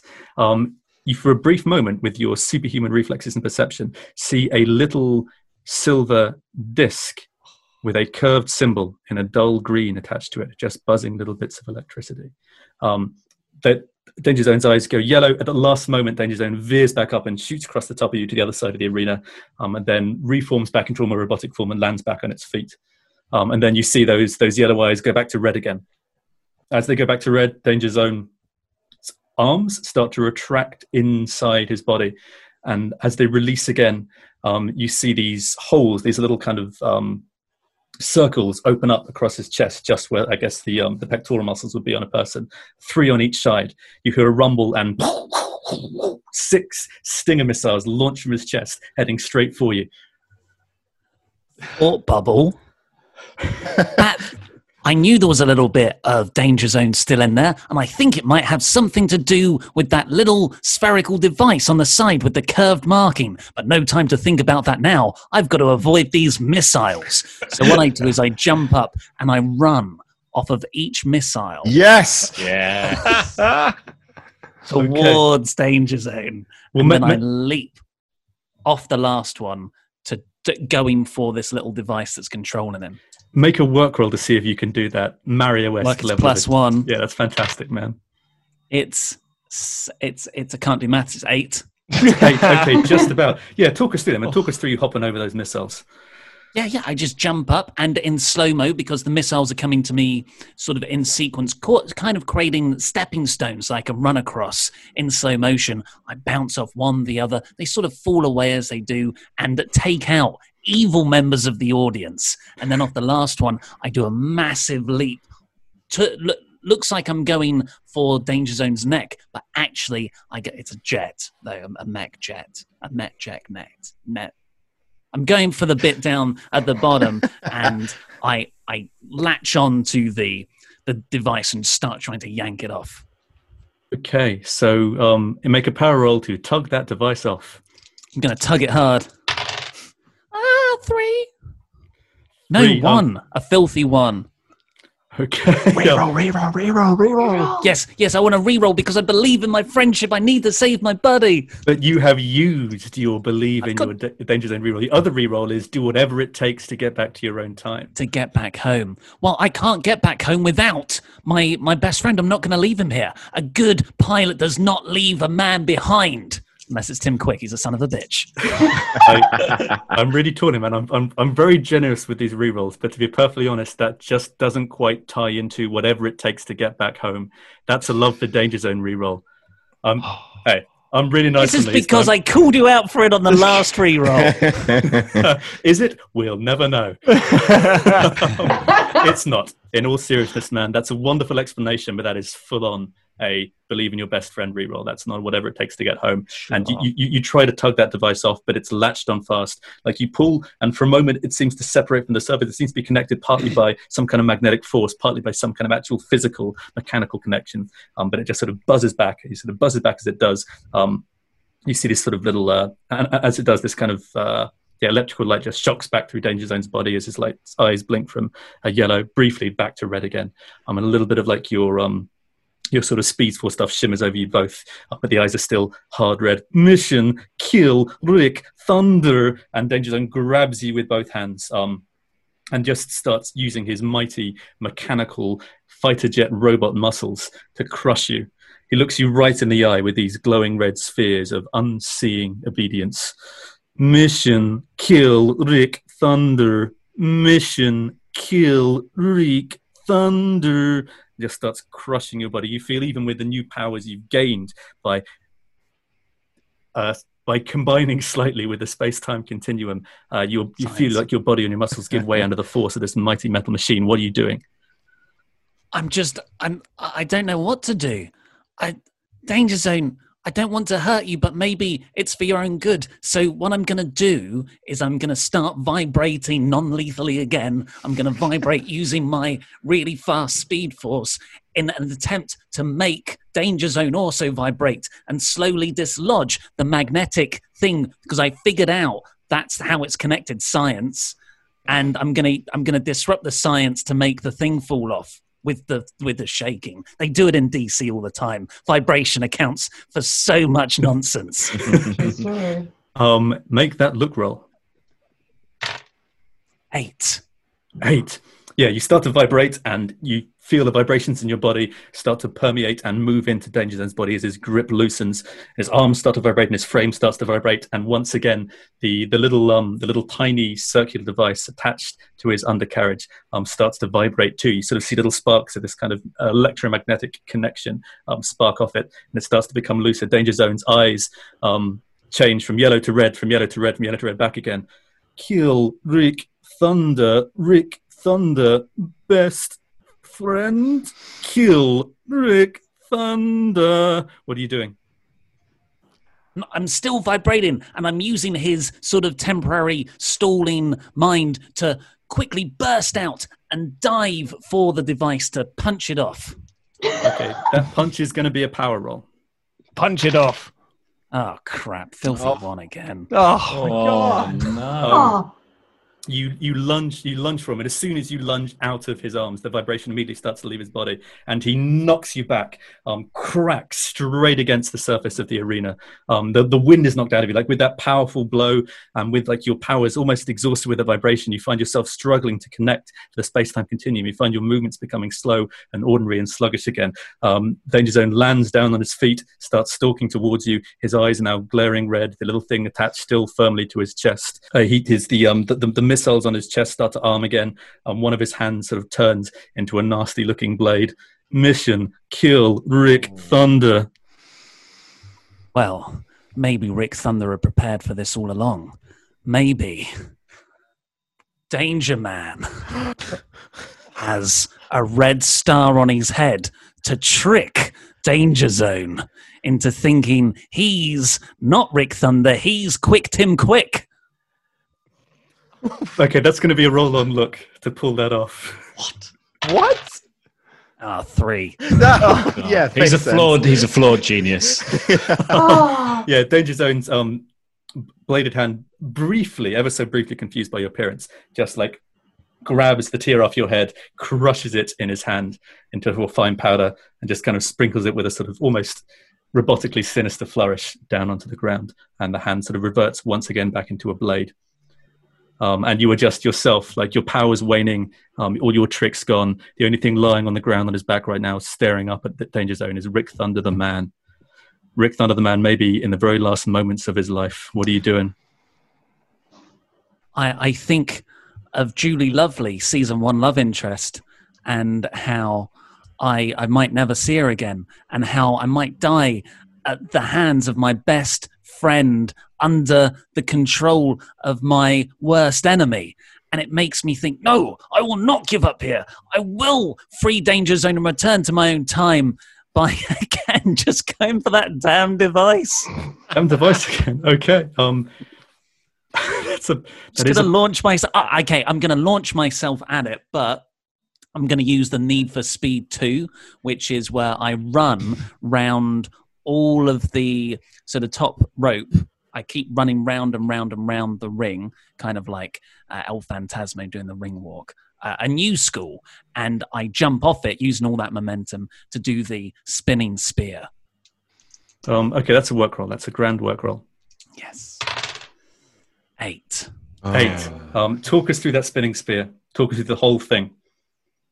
I I power up out of uh, the reach of danger zone and I jump up onto the top turnbuckle and I just run round and round and round and round the ring, which slowly sucks danger zone into the middle of the ring. And I leap off of one of them once I build up enough momentum and do a twirling corkscrew spear right into the device that's controlling him.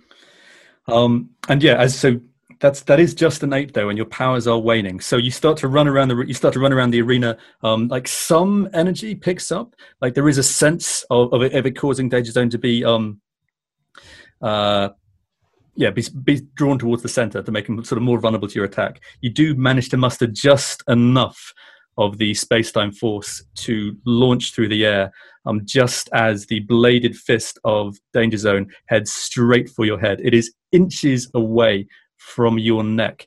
As in the last moment, you grab that device from underneath him, wrench it off, and the second you do, you hear a boom, and the red in Danger Zone's eyes goes gold and yellow. He pauses still for a second, retracts his blade.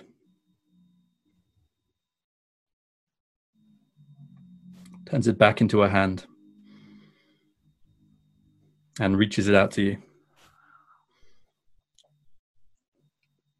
Rick, Thunder, Danger Zone, best friends. I take the hand and I say, We've been through some weird times together, but friendship is eternal. Let's go and kick Tim Quick's sorry ass. And on that, you hear a no! And leaping in a blur of red gold speed energy from um, somewhere high up in the arena comes the form of Tim Quick, collides with both of you. Um, uh, just in this explosion of red speed energy and like purple plasmid time energy. Um, like the device falls to the ground. And as the three of you connect, um, the energy around you starts to spread out and across into Danger Zone and across into Tim Quick and grow larger and larger and larger until the three of you are engulfed once again in this um, uh, rift in space time and zoom, disappear from the Super Clash arena once more lost time. Dun, dun, dun, dun, dun, dun, dun, dun. Your winners, Rick Thunder and the Danger Zone. Amazing. oh, it's sentimental. Friendship is magic. Um, we now cut back to backstage once again into the the lonely, sparsely decorated cell um, where Doctor David Danner struggles with his colossal demons. The door which has been remained heavily closed since the end of his last match, swings open, and the light from outside casts itself on the wrecked form of Dr. Danner as two dull green chrome ringbots walk in. Dr. Danner, there's something you need to see. And they lead you out, um, one heavy, strong metal hand on each shoulder, out through your cell, out through the collected cells where the less willing participants of the super clash are kept, through the corridors, out, round, through, down the ramp, and back into the ring. Um, they release you from their gentle grip and make their way back into the complex, and you are left alone in the ring with nothing but the audience and the now glimmering light of the Supertron flickering into view. What flickers into view, however, is a security camera footage. It is a security camera that monitors the elevator entrance on the secret sub basement level where you performed your experiments.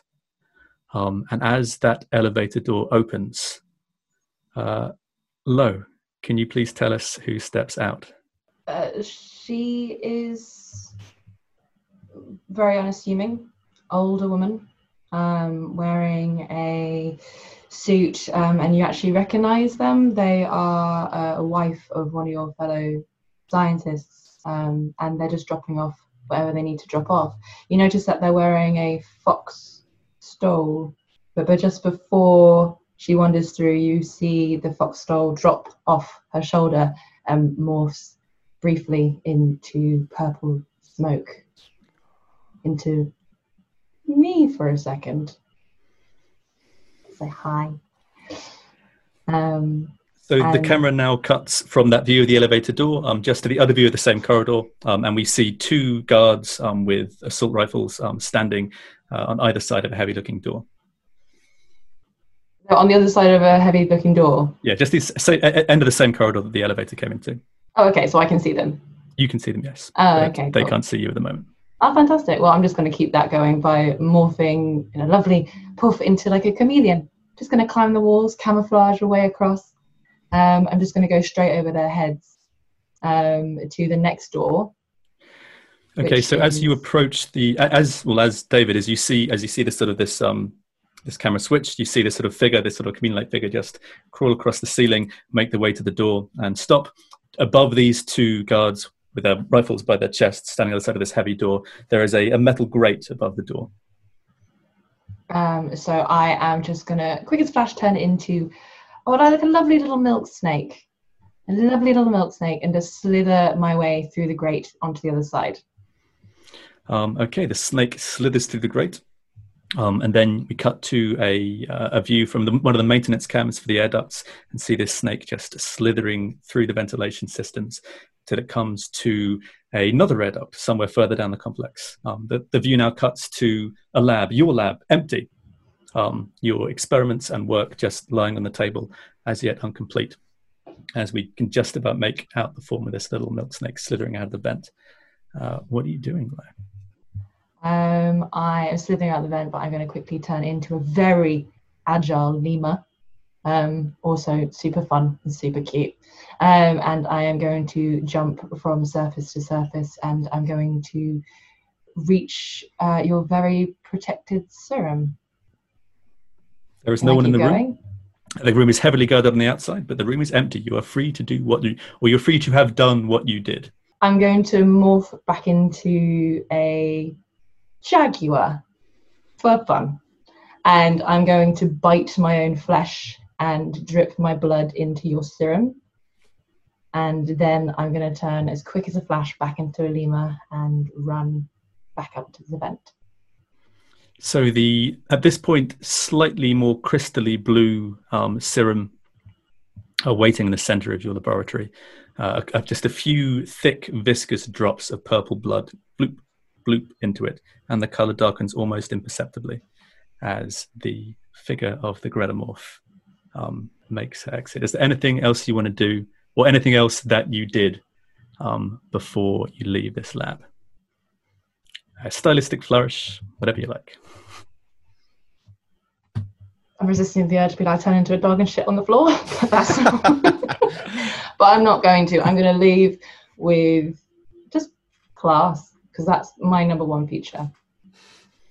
Absolutely. And the camera lingers ever so slightly now um, on the experiment in the center of the table. And then the feed cuts off. The Supertron um, blinks back on, uh, and you find yourself looking at the form of two of the uh, two of the dull green chrome ring droids who have this kind of sort of curved shape, um, as they always do on their chassis, um, and they're standing on either side of a test tube, um, suspended in a kind of uh, stasis device, a test tube full of a um, viscous uh, purple liquid. Um, and the ring droid's voices say very clearly and very firmly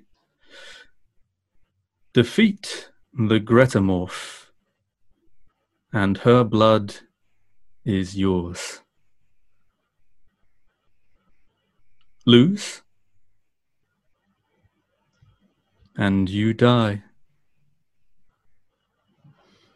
Making her way to the stage, hailing from Thunderberg, Sweden, the Gretamorph.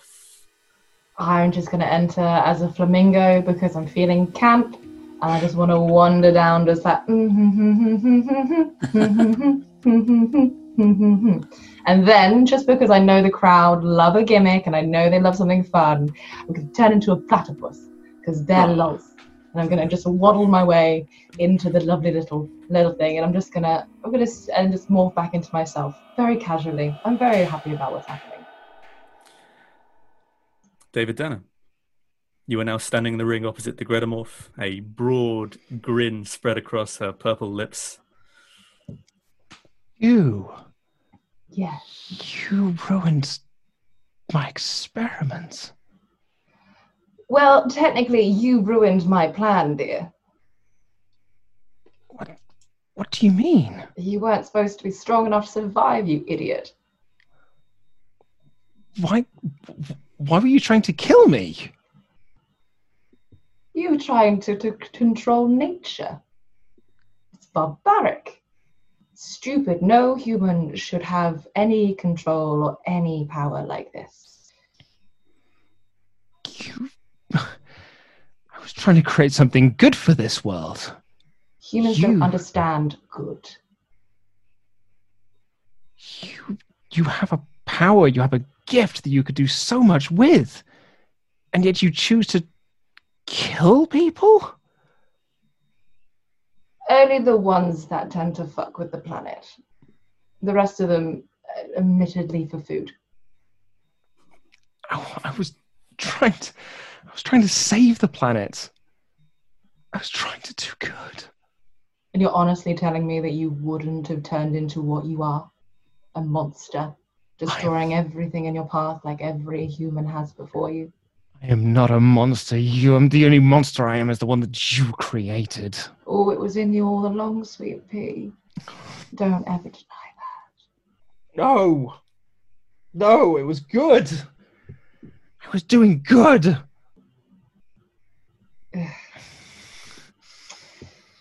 You need to be gone. Like the entire human race. And with that, the bell ding, ding, ding, ding, ding, ding, dings. I just wanted to be left alone. I don't want to be this monster anymore. Well, you're going to have to be. And as quick as a flash, I turn into my favorite jaguar, the one with the bite mark still on its arm from pouring the blood into the thing.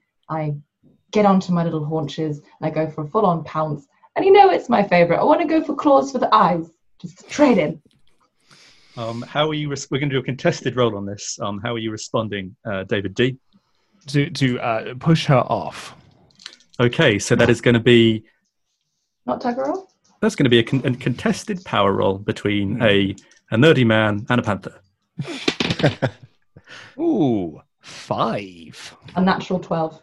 Oh, oh, no. So, oh dear. so David, you, you, you brace yourself. Um, you brace yourself. You know, you squat your haunches, you plant your feet firm on the ground, you tense your muscles. You're ready to take this impact, and before you even know it, this blur of claws and fur leaps on you and literally claws out both your eyes um, in like an agonizing splotch. They just pretty much explode in their sockets, um, and you are left blinded, bleeding from the skull in agony on the floor as you are pinned to the ground by this merciless, merciless um, panther monster. What are both of Oh. you doing? Well, I'm just, just surprised that was so easy, but then I forgot how fragile man was. Oh, well, in that case, well, he's on the floor just cowering around. Um, I'm just going to take a moment to really enjoy this um, because my ego is at play. I am a supervillain. I'm going to turn into a chicken and just be like, Um, okay, make a look roll to see how much of a sick burn that is.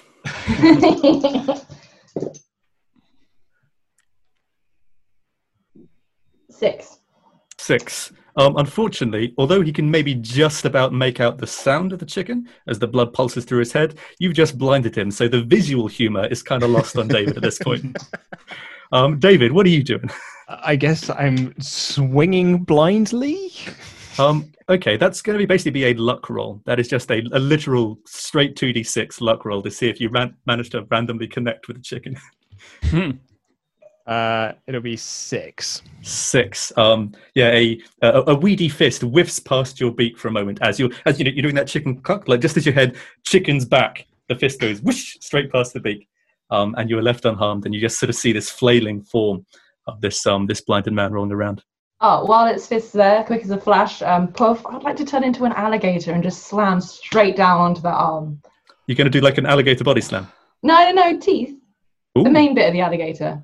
Ah, famous, um, famous for the bite. Okay, that is. I feel like that feels like a power roll. That does feel like a power roll. It's just straightforward physical force biting down hard. Well, six. Six. Um, uh, yeah, alligators famously huge, um, strong, powerful creatures. So much faster and more, faster on land than you'd expect.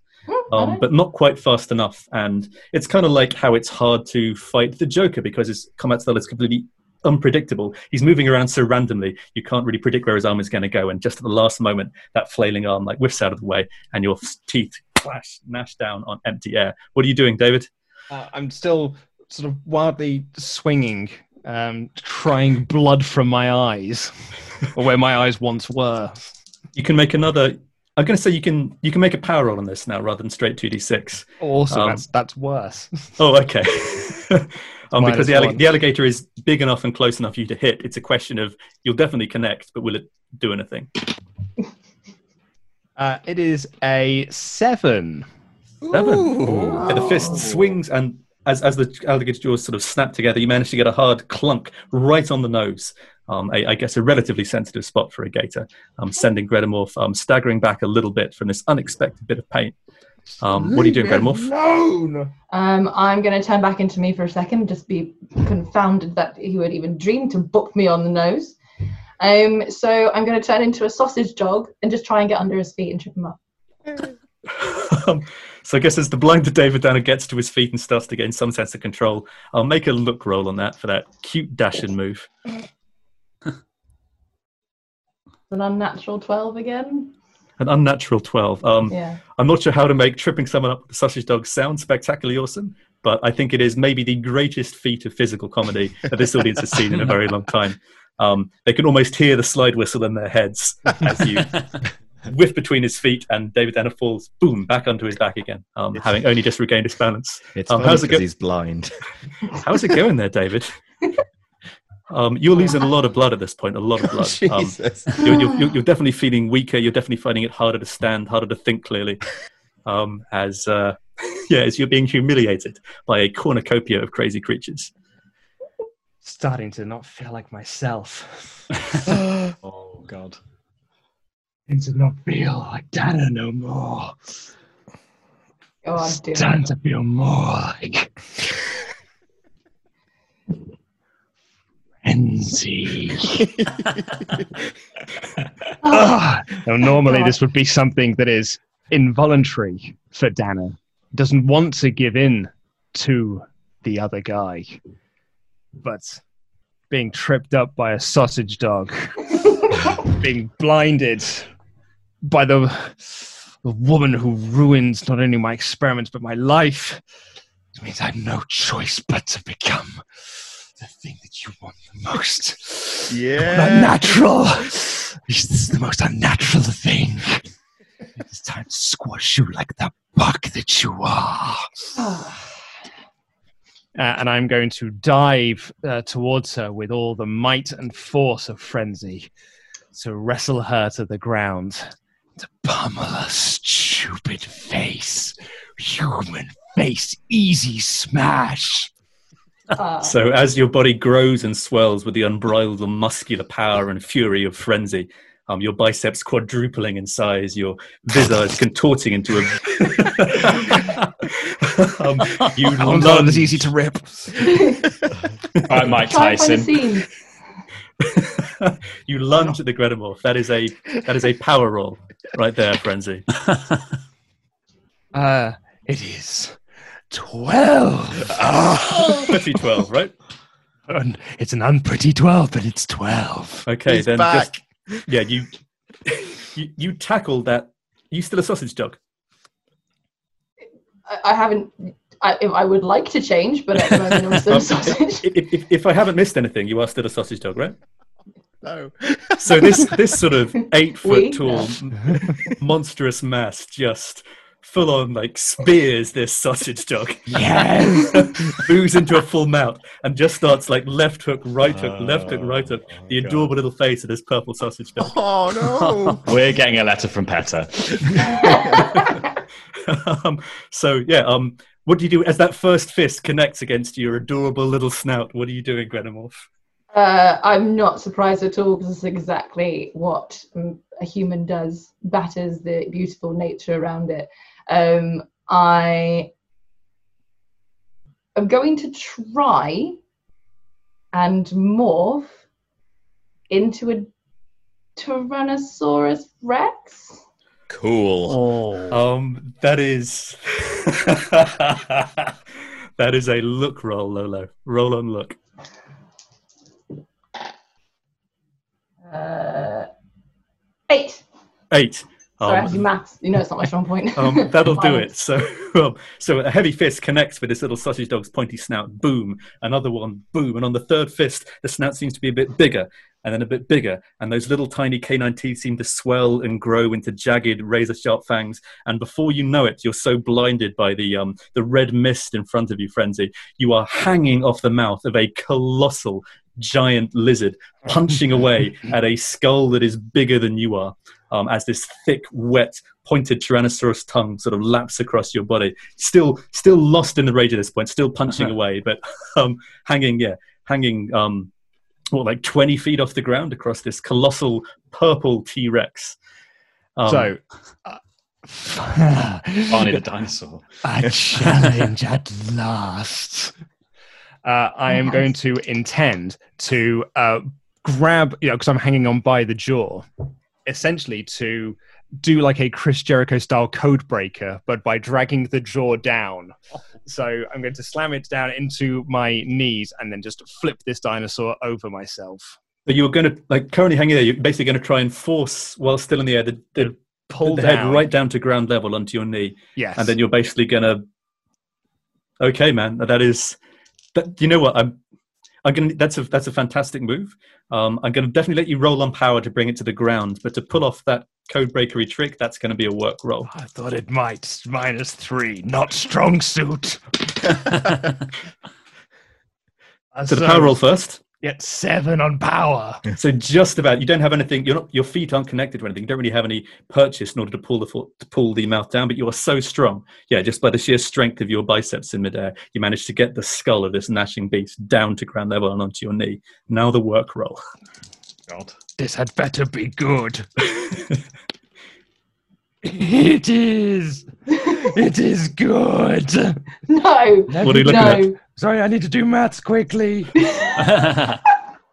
Even with my minus three, it is seven. Seven, just about. So you grab onto this jaw, like you wrap your huge, meaty arms around the mouth, holding it closed, like you strain and strain. The veins on your arms bulge, um, like your teeth start to grind against each other, like froth and foam, like pours down your um, pours down. It's almost like a little bit of blood starts to come out of one of your eyes. You're using so much strength on this.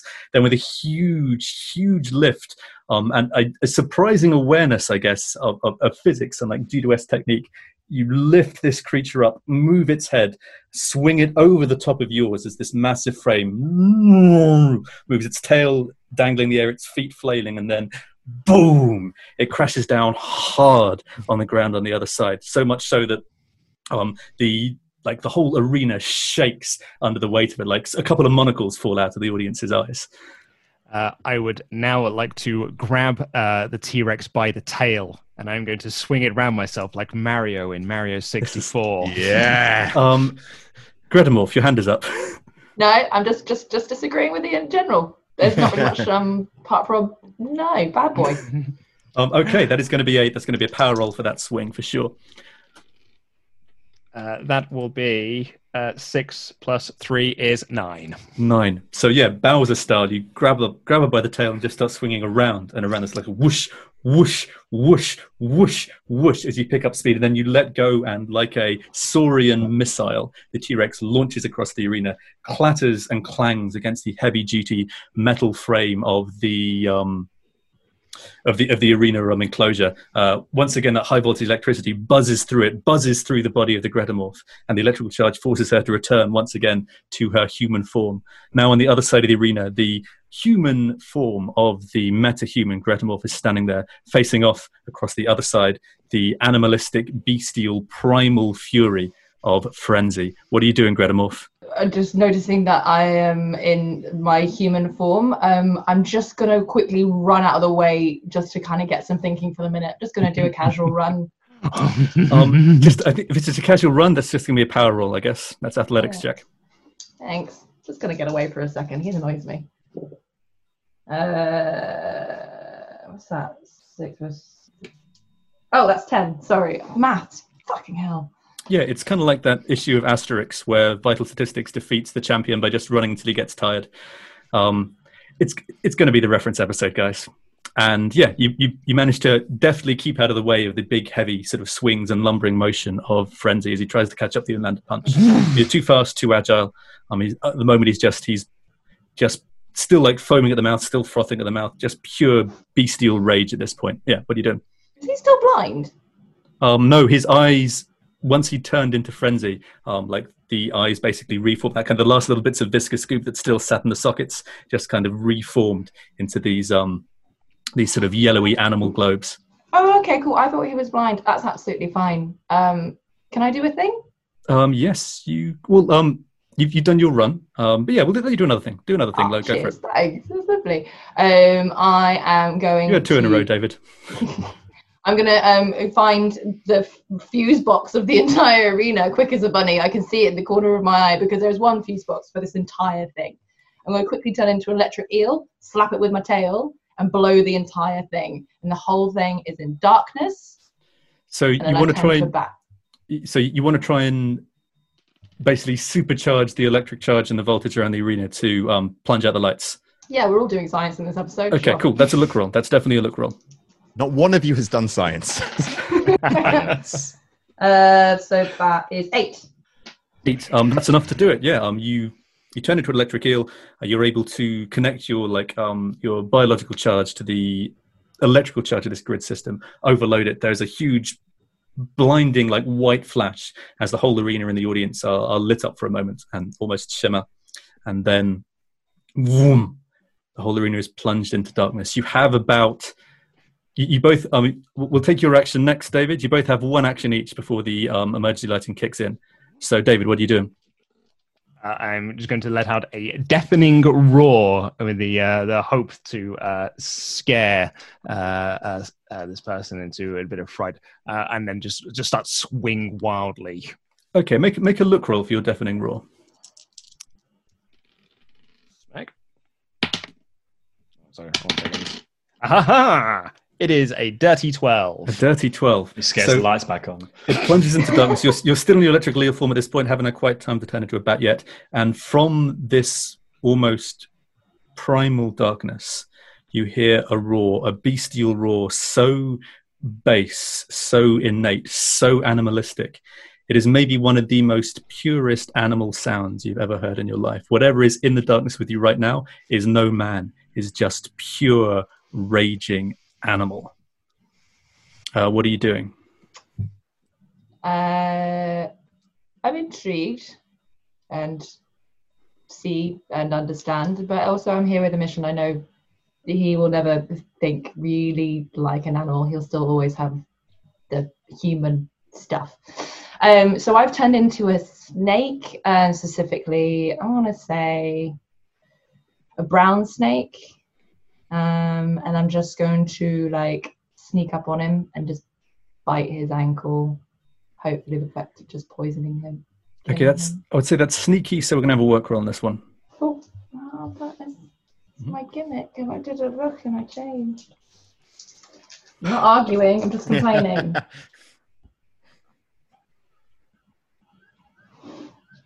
Four. Um, four's not enough. You manage to slither over, bite the ankle. Um, your teeth are Reroll. able. Go for it. Uh, I'm going to heal reroll to get what I want, which is to kill Banner.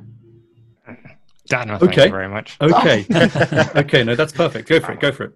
I'm so sorry. Puny Danner. I- I'm really sorry, darling. Go for it, man. Um, ah, 11. Eleven. Okay. So on your reroll, um, specifically your reroll is to get what you want, which is to kill Danner. Your fangs. I lied. It's a 10. Sorry, I did miss math. Miss, miss math. It's still a hard success. Um, I know, but I just wanted to be honest. I didn't like I- being the liar in the group. um, no, I appreciate it. Um, yeah. Um, so your fangs, your fangs do still manage to penetrate the other, this nonetheless like very hardy skin of frenzy. Go deep beneath the skin, right into the vein, and start to pump this incredibly deadly poison um, through the body. Um, like your reroll, very specifically, was to kill David Danner. And as the poison spreads through the bloodstream and spreads through the body of Frenzy, um, his superhuman, monstrous physique is more than enough to take care of something as minor as this. But deep within, uh, whatever kind of physical remnant is still left of the frail human uh, David Danner starts to fade and fade and fade. Um, far, far beneath the layers of screams and rage and unbridled fury, the tiny, tinny voice of David Danner can still be heard. And David, you know, you know that you would. You know that this is a you know this is serious business. You know the poison is coursing through the body. You know the poison is powerful enough um, to wipe out what remains of you if if you continue to separate your consciousness from that of the frenzy.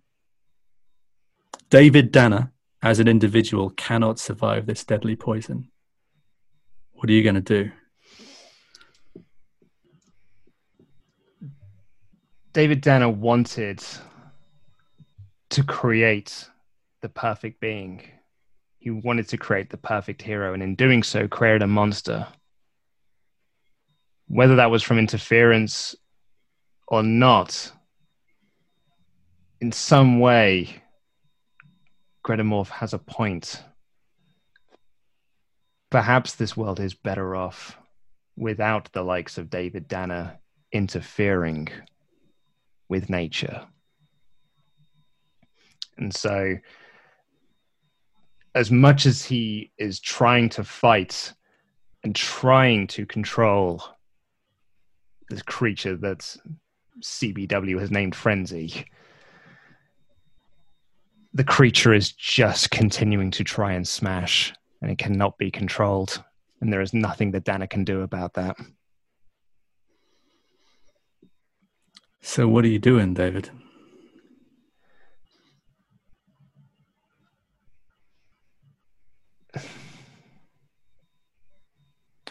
Danner concedes.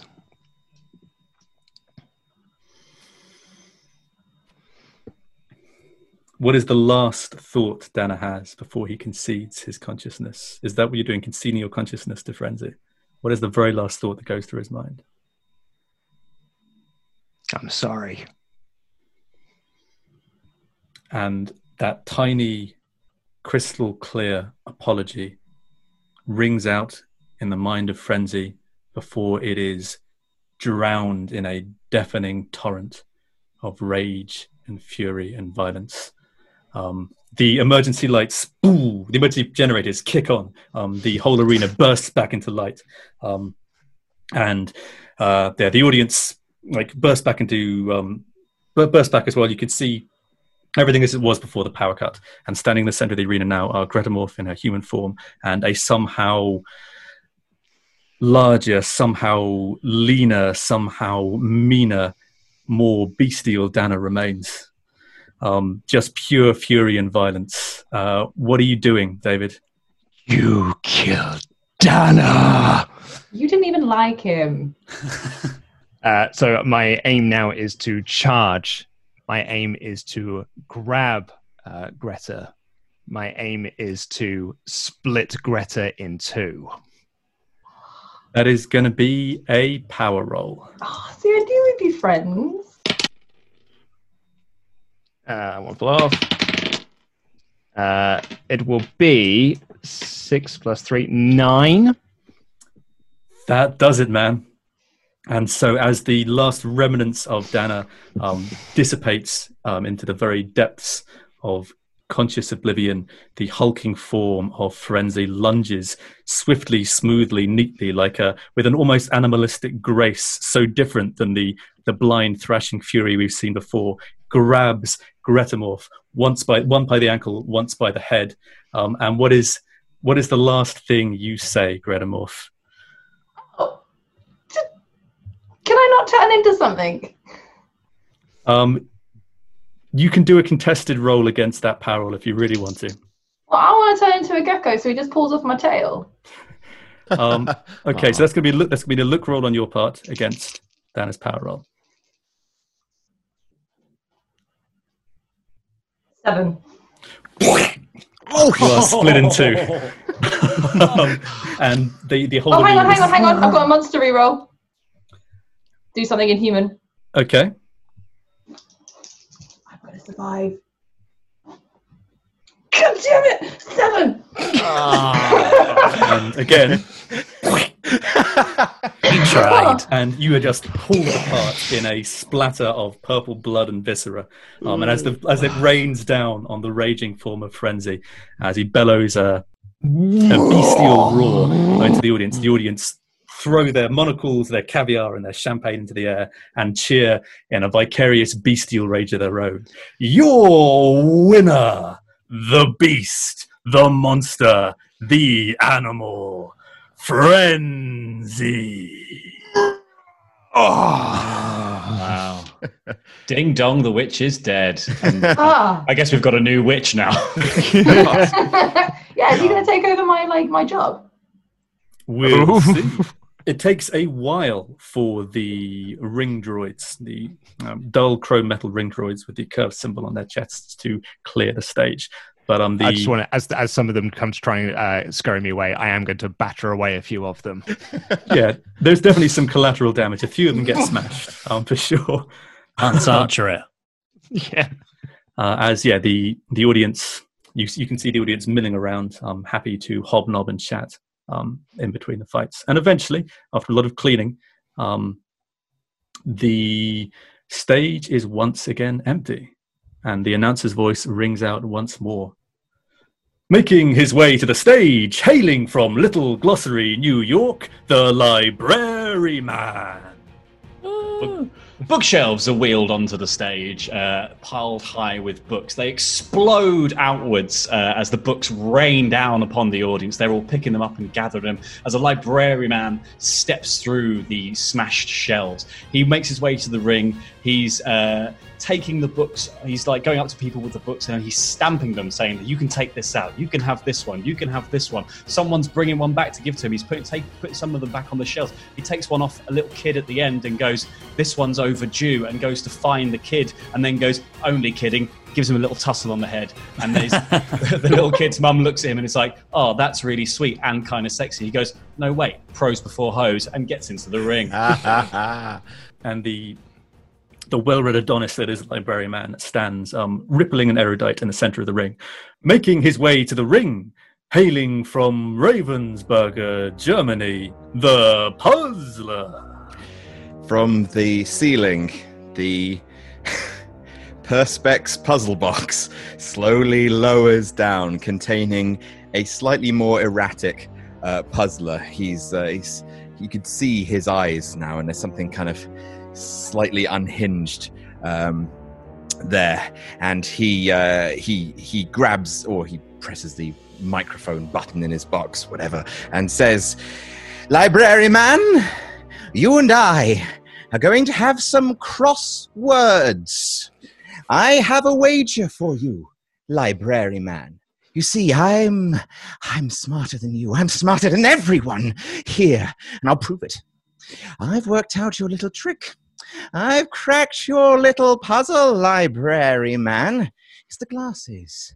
That's what you use. You can't be smarter than me. They must be some sort of uh, encyclopedia, some sort of uh, index, some sort of device. Maybe you're being told something by a team of infinite monkeys. I'm smarter than you. And I will rob you of them. So here's the deal you and me, we fight. If I win, I go quietly. Lock me in, lock me in prison. I'll give up my life of crime, everything. But if I win, you let me wear those glasses just once, and you tell me who I am. Now, listen here, Mr. Monopoly. God fucking damn it! This is not a game you want to play. We could have settled this with diplomacy, but you have taken a risk. To think you can beat me in an intelligence game is Ludo, Chris. These are the Smartium spectacles, and they cannot be removed from me by anyone. I am the only one who can remove these glasses. They were gifted to me by the Cognizance Repository Cosmic.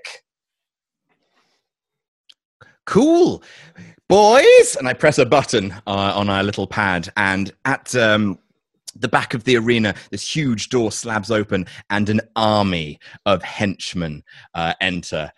Let me introduce you to my puzzle pieces. Uh, each henchman is wearing a bit of kind of battle armor, a little bit Iron Man like, but each one is shaped in the form of a puzzle piece. And they surround you. Ding, ding, ding, ding, ding. Well, for whom the bell tolls, the match has begun. I retreat into myself for a second, if I can go first. Uh, absolutely. Make a make Okay. a look roll and do what you do best. Okay. Uh, is that is a dirty twelve. Uh, okay, just pause on that dirty twelve for a second. Um, uh, yeah, hold that for a second. Adam, what, what was your what's, what's your first action going to be as well? We'll, we'll start this with a contested roll as usual. Um, so what what is the puzzler doing first? Uh, he is going to uh, signal to his, uh, his his army of henchmen. Uh, Get him, boys! I need those glasses.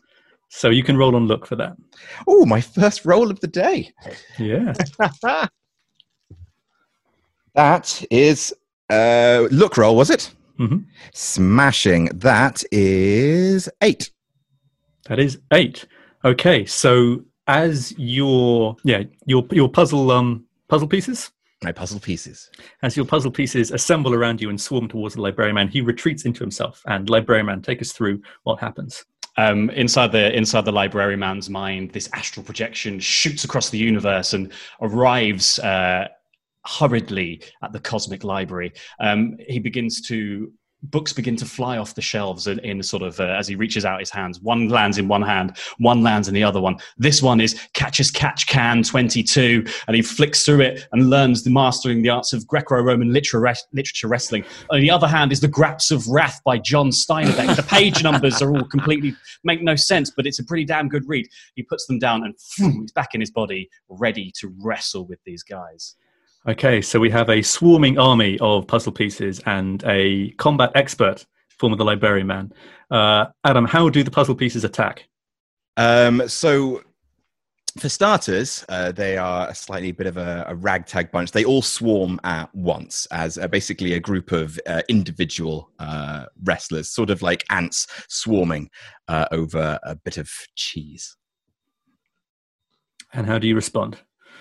Uh, I'm going to attempt to slide out of the way and then hopefully string together some moves and take them all out. Um, I would say Okay, so you, you, your your role was successful in giving you the ability to fight. So I, I, guess we will still say that the your combat roll is here is a is a look roll because it is connected to the the books you've read. Okay, well, uh, that is a seven. That's just enough. Um, you are easily outnumbered by these um these fighting puzzle pieces. You are you are able to sort of hold your own and get to where you need to get to. Um, okay. So I, slip out from underneath one of them. I run into the ropes and I come back out the first one with a huge, the lion, the witch, and the clothesline knocking him off his feet. I slide under the next one. I jump up onto the turnbuckle doing the Jane Eyre as I splash down onto the next one. Pow. I lock one, uh, I grab one trip one up and I grab the legs and I figure four them into the 1980 figure four under the watchful eye of Big Brother as I'm saying, You have been arrested for thought crime. Uh, I then hit one of them, put one on my shoulders, and I hit the Encyclopedia as I do a big F5, spinning him off into the distance. Sock! Um, your, your puzzle pieces lay scattered like a child has got upset with how difficult this picture is to put together. What are you doing, puzzler? Well, then, I didn't want to have to resort to this, but it's time to put these pieces together. Uh, and then suddenly, um, all the, like you, you hear the kind of the thrum of uh, magnetic uh, machinery being turned on, pulsing. Suddenly, all the men who are only semi-conscious find themselves being dragged towards each other, and the puzzle pieces start to connect one on top of the other until uh, what was an army of little thugs has now become one gigantic puzzle piece of one big thug. And the puzzle is of a lovely Victorian Christmas market.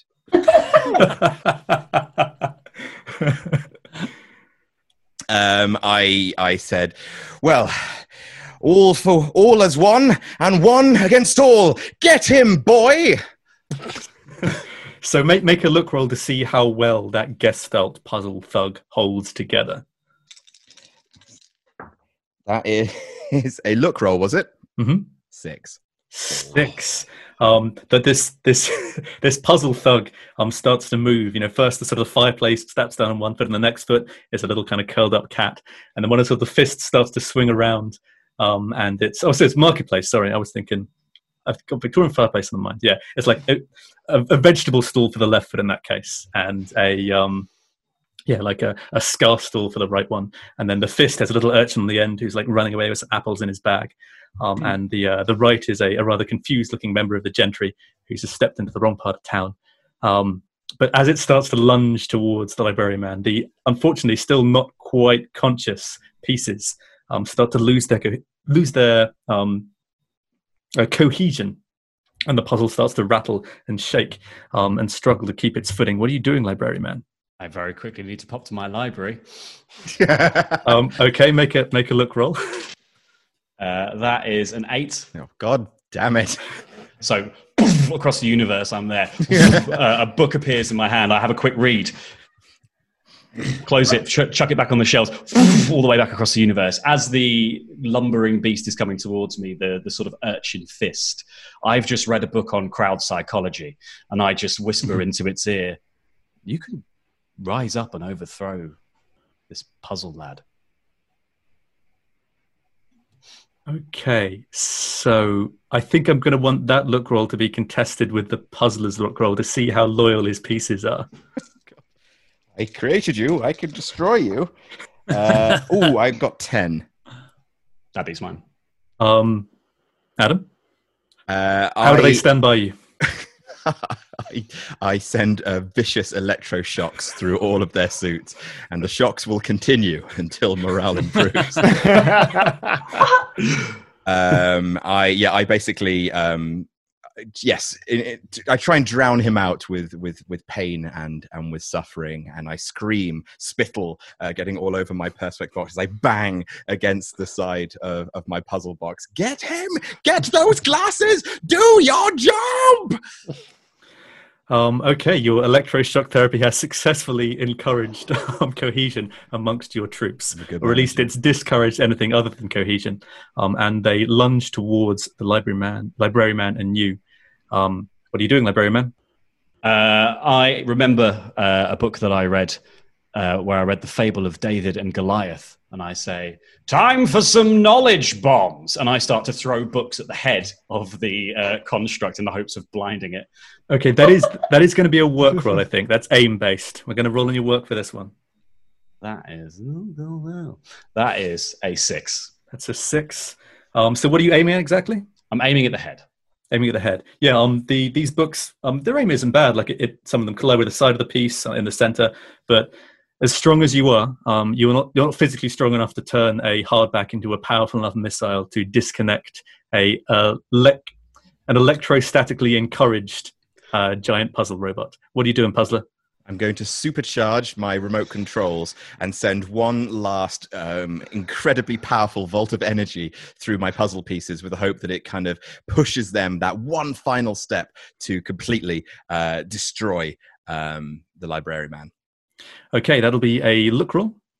Um, and we're going to need, uh, we'll have like a, a contested how are you going to defend against this? No time, no time to retreat to the library. How are you going to defend against? So this? he is going to try to crush me, I guess. I'm going to just dive out the way. so that's going to be this. Will be work against look. Your work, library man, puzzlers look. Ah, uh, with my plus two, that is four. And was three. Wait, hold on a sec. That, that's a critical fail. Oh, Saved. So as it's like one plus one, two plus two is four. So okay, oh, one last push, right? One last push from these insubordinate um, servants of yours, these disposable red shirts um, in, in multi-sided shapes. You press the button hard for that last powerful electric shock. High voltage energy courses through the body Oh, of no. each and every one of your loyal puzzle pieces. um, they scream in agony, which to you, I guess, sounds like a scream of obedience. Um, but then the screams start to die down, and the sound of screaming is replaced by the smell of something cooking. Oh. And as this unpleasant odor reaches both of your nostrils, the uh, this jigsaw puzzle giant thug Victorian marketplace just collapses. Boom, boom, boom, boom. All the pieces fall down, and and everything is just basically ash. Um, not ash, but like burnt and charred and disfigured. And the only image that remains clear on the very top of this pile, just a little corner of one piece, a little happy golden retriever pup yipping away at nothing in particular. Um, but your puzzle pieces are down. Um, library man, what are you doing? I'm holding a copy of Little Fires Everywhere. Uh, I, uh, I, I, I slam it shut and I am going to try to close the distance to the Perspex box. Um, that's Is it an e- suspended above the ring? Yes, from the ceiling. Oh, okay. Um, yeah, I guess I'll, I'll try to leap up there. Maybe I'll. Uh, yeah. You, you- you can make you can make a work or a power roll to leap up the pile of um, slaughtered uh, henchmen to get to the perspex box. Why do my henchmen always perish? I'll go for a power roll, which is a dirty 12. Oh, Dirty twelve. Yeah, you, you you bound up like a sexy gazelle, man. um, there's there's more swooning from the audience, um, and uh, yeah, within no time at all, you reach the perspex box and you're clinging onto it. Um, Puzzler, you're inside. What are you doing? fuck. Um, uh, okay, I, I press the a button on the side. Um, the floor opens, and I kind of try and drop uh, out of the uh, puzzle box to the arena floor. Make a make a power roll to see if you can sit. Pa- power roll work to land that um land safely on the ground. Uh, my power is minus two. My work is plus one, so I'll go with that. Uh, that is ten. Oh, yeah, you managed to land um, reasonably gracefully on the ground, like a cowardly cat. Um, and you're now you're now basically just standing amidst the remains of your your gestalt puzzle. What are you doing, librarian? Like, what are you doing, librarian man? I am going to attempt to drop down right in front of him. Um, work roll. We'll do for that, I think. Uh, that is, I think, only a six. Yeah, I want to roll again. Uh, this, I believe that this is important. This is uh, standing up for what I believe in, which is me looking cool.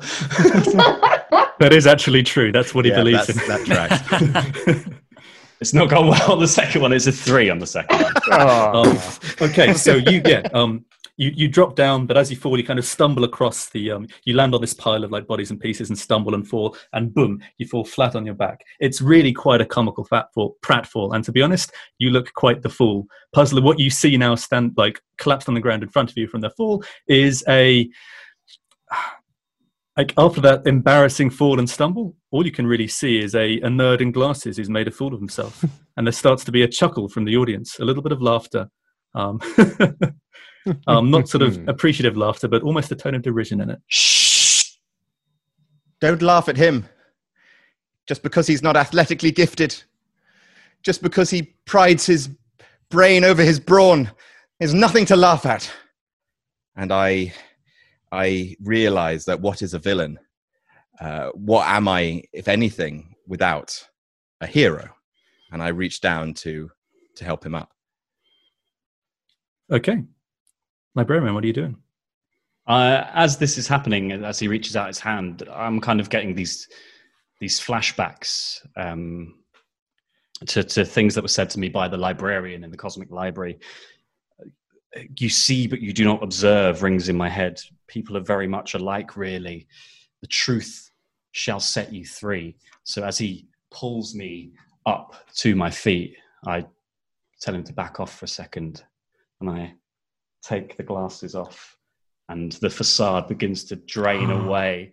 The the cape that's made of cardigan falls from my shoulders. Uh, you you sort of the, the outfit is ill fitting, and what stands in front of you is what looks like a high school boy. And he says, "If you want to try them, try them. I think you might get more out of them than I am." I, I take the glasses. I say, thank you. This, I've- I've lived most of my life, what I can remember of it, like a puzzle, scattered, pieces all over the place. I think, I thought I was looking for a hero. Instead, I was just looking for someone to complete me. I, I take the glasses uh, and I put them on. Oh. Well. Well, well.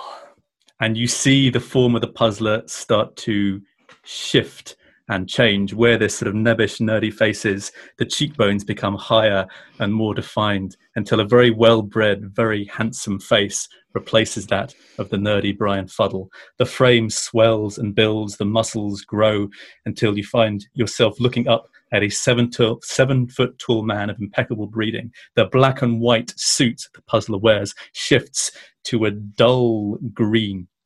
And the little puzzle symbol on top of his staff turns and becomes a familiar curved symbol, which now changes and solidifies and defines into a question mark. The a small row of chrome green ring droids start to emerge from outside the ramp, and the symbol on their chests also change and define to a question mark as well.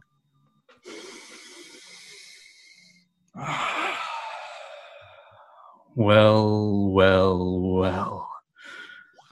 Who was the puzzler? Nobody? A conceptual convenience? An intellectual illusion? A trap? A better query. Who is the question collector?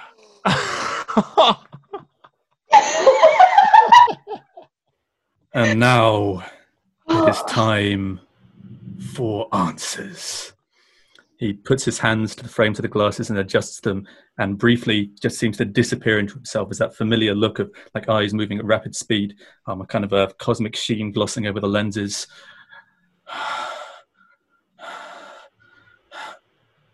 and suddenly a look of interest and confusion. He shakes, and as he shakes, a vial of something falls out of his jacket pocket. A test tube smashes against the ground, and there are a few remaining drips of heavy purple blood in it. He shakes and breathes deeply for more, and then suddenly still. Quasar. Quantum. Quentin? He now strides long, tall strides across the arena to the point where Rick Thunder and Danger Zone and Tim Quick disappear back into the past, picks up a small circular device, crushes it in his hand, and as he opens it, little electrical sparks and blobs of purple plasmid energy start to shimmer in his palm and grow wider and wider and wider and wider until a rift in space time enters. Walking on his cane, he presses one button on the top of the question mark, and the audience shimmer and shine and then boom, disappear with an electrical sound. He presses another, and you hear explosions start to come from off beneath the complex, deep into the rear, from all around the building. I have so much work to do. And the question collector steps through the hole in the space time continuum and it closes behind him as the complex where Super Clash is built starts to explode and be destroyed. And that's all for this time CBW. See you next time.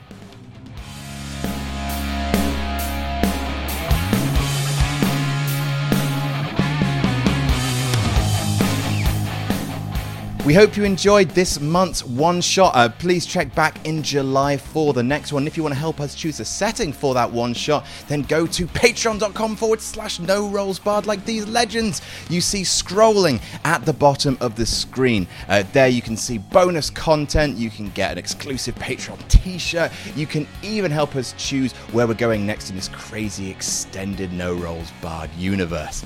We will see you back here next month. Please subscribe to Parts Fun Known and never forget to jam that jam.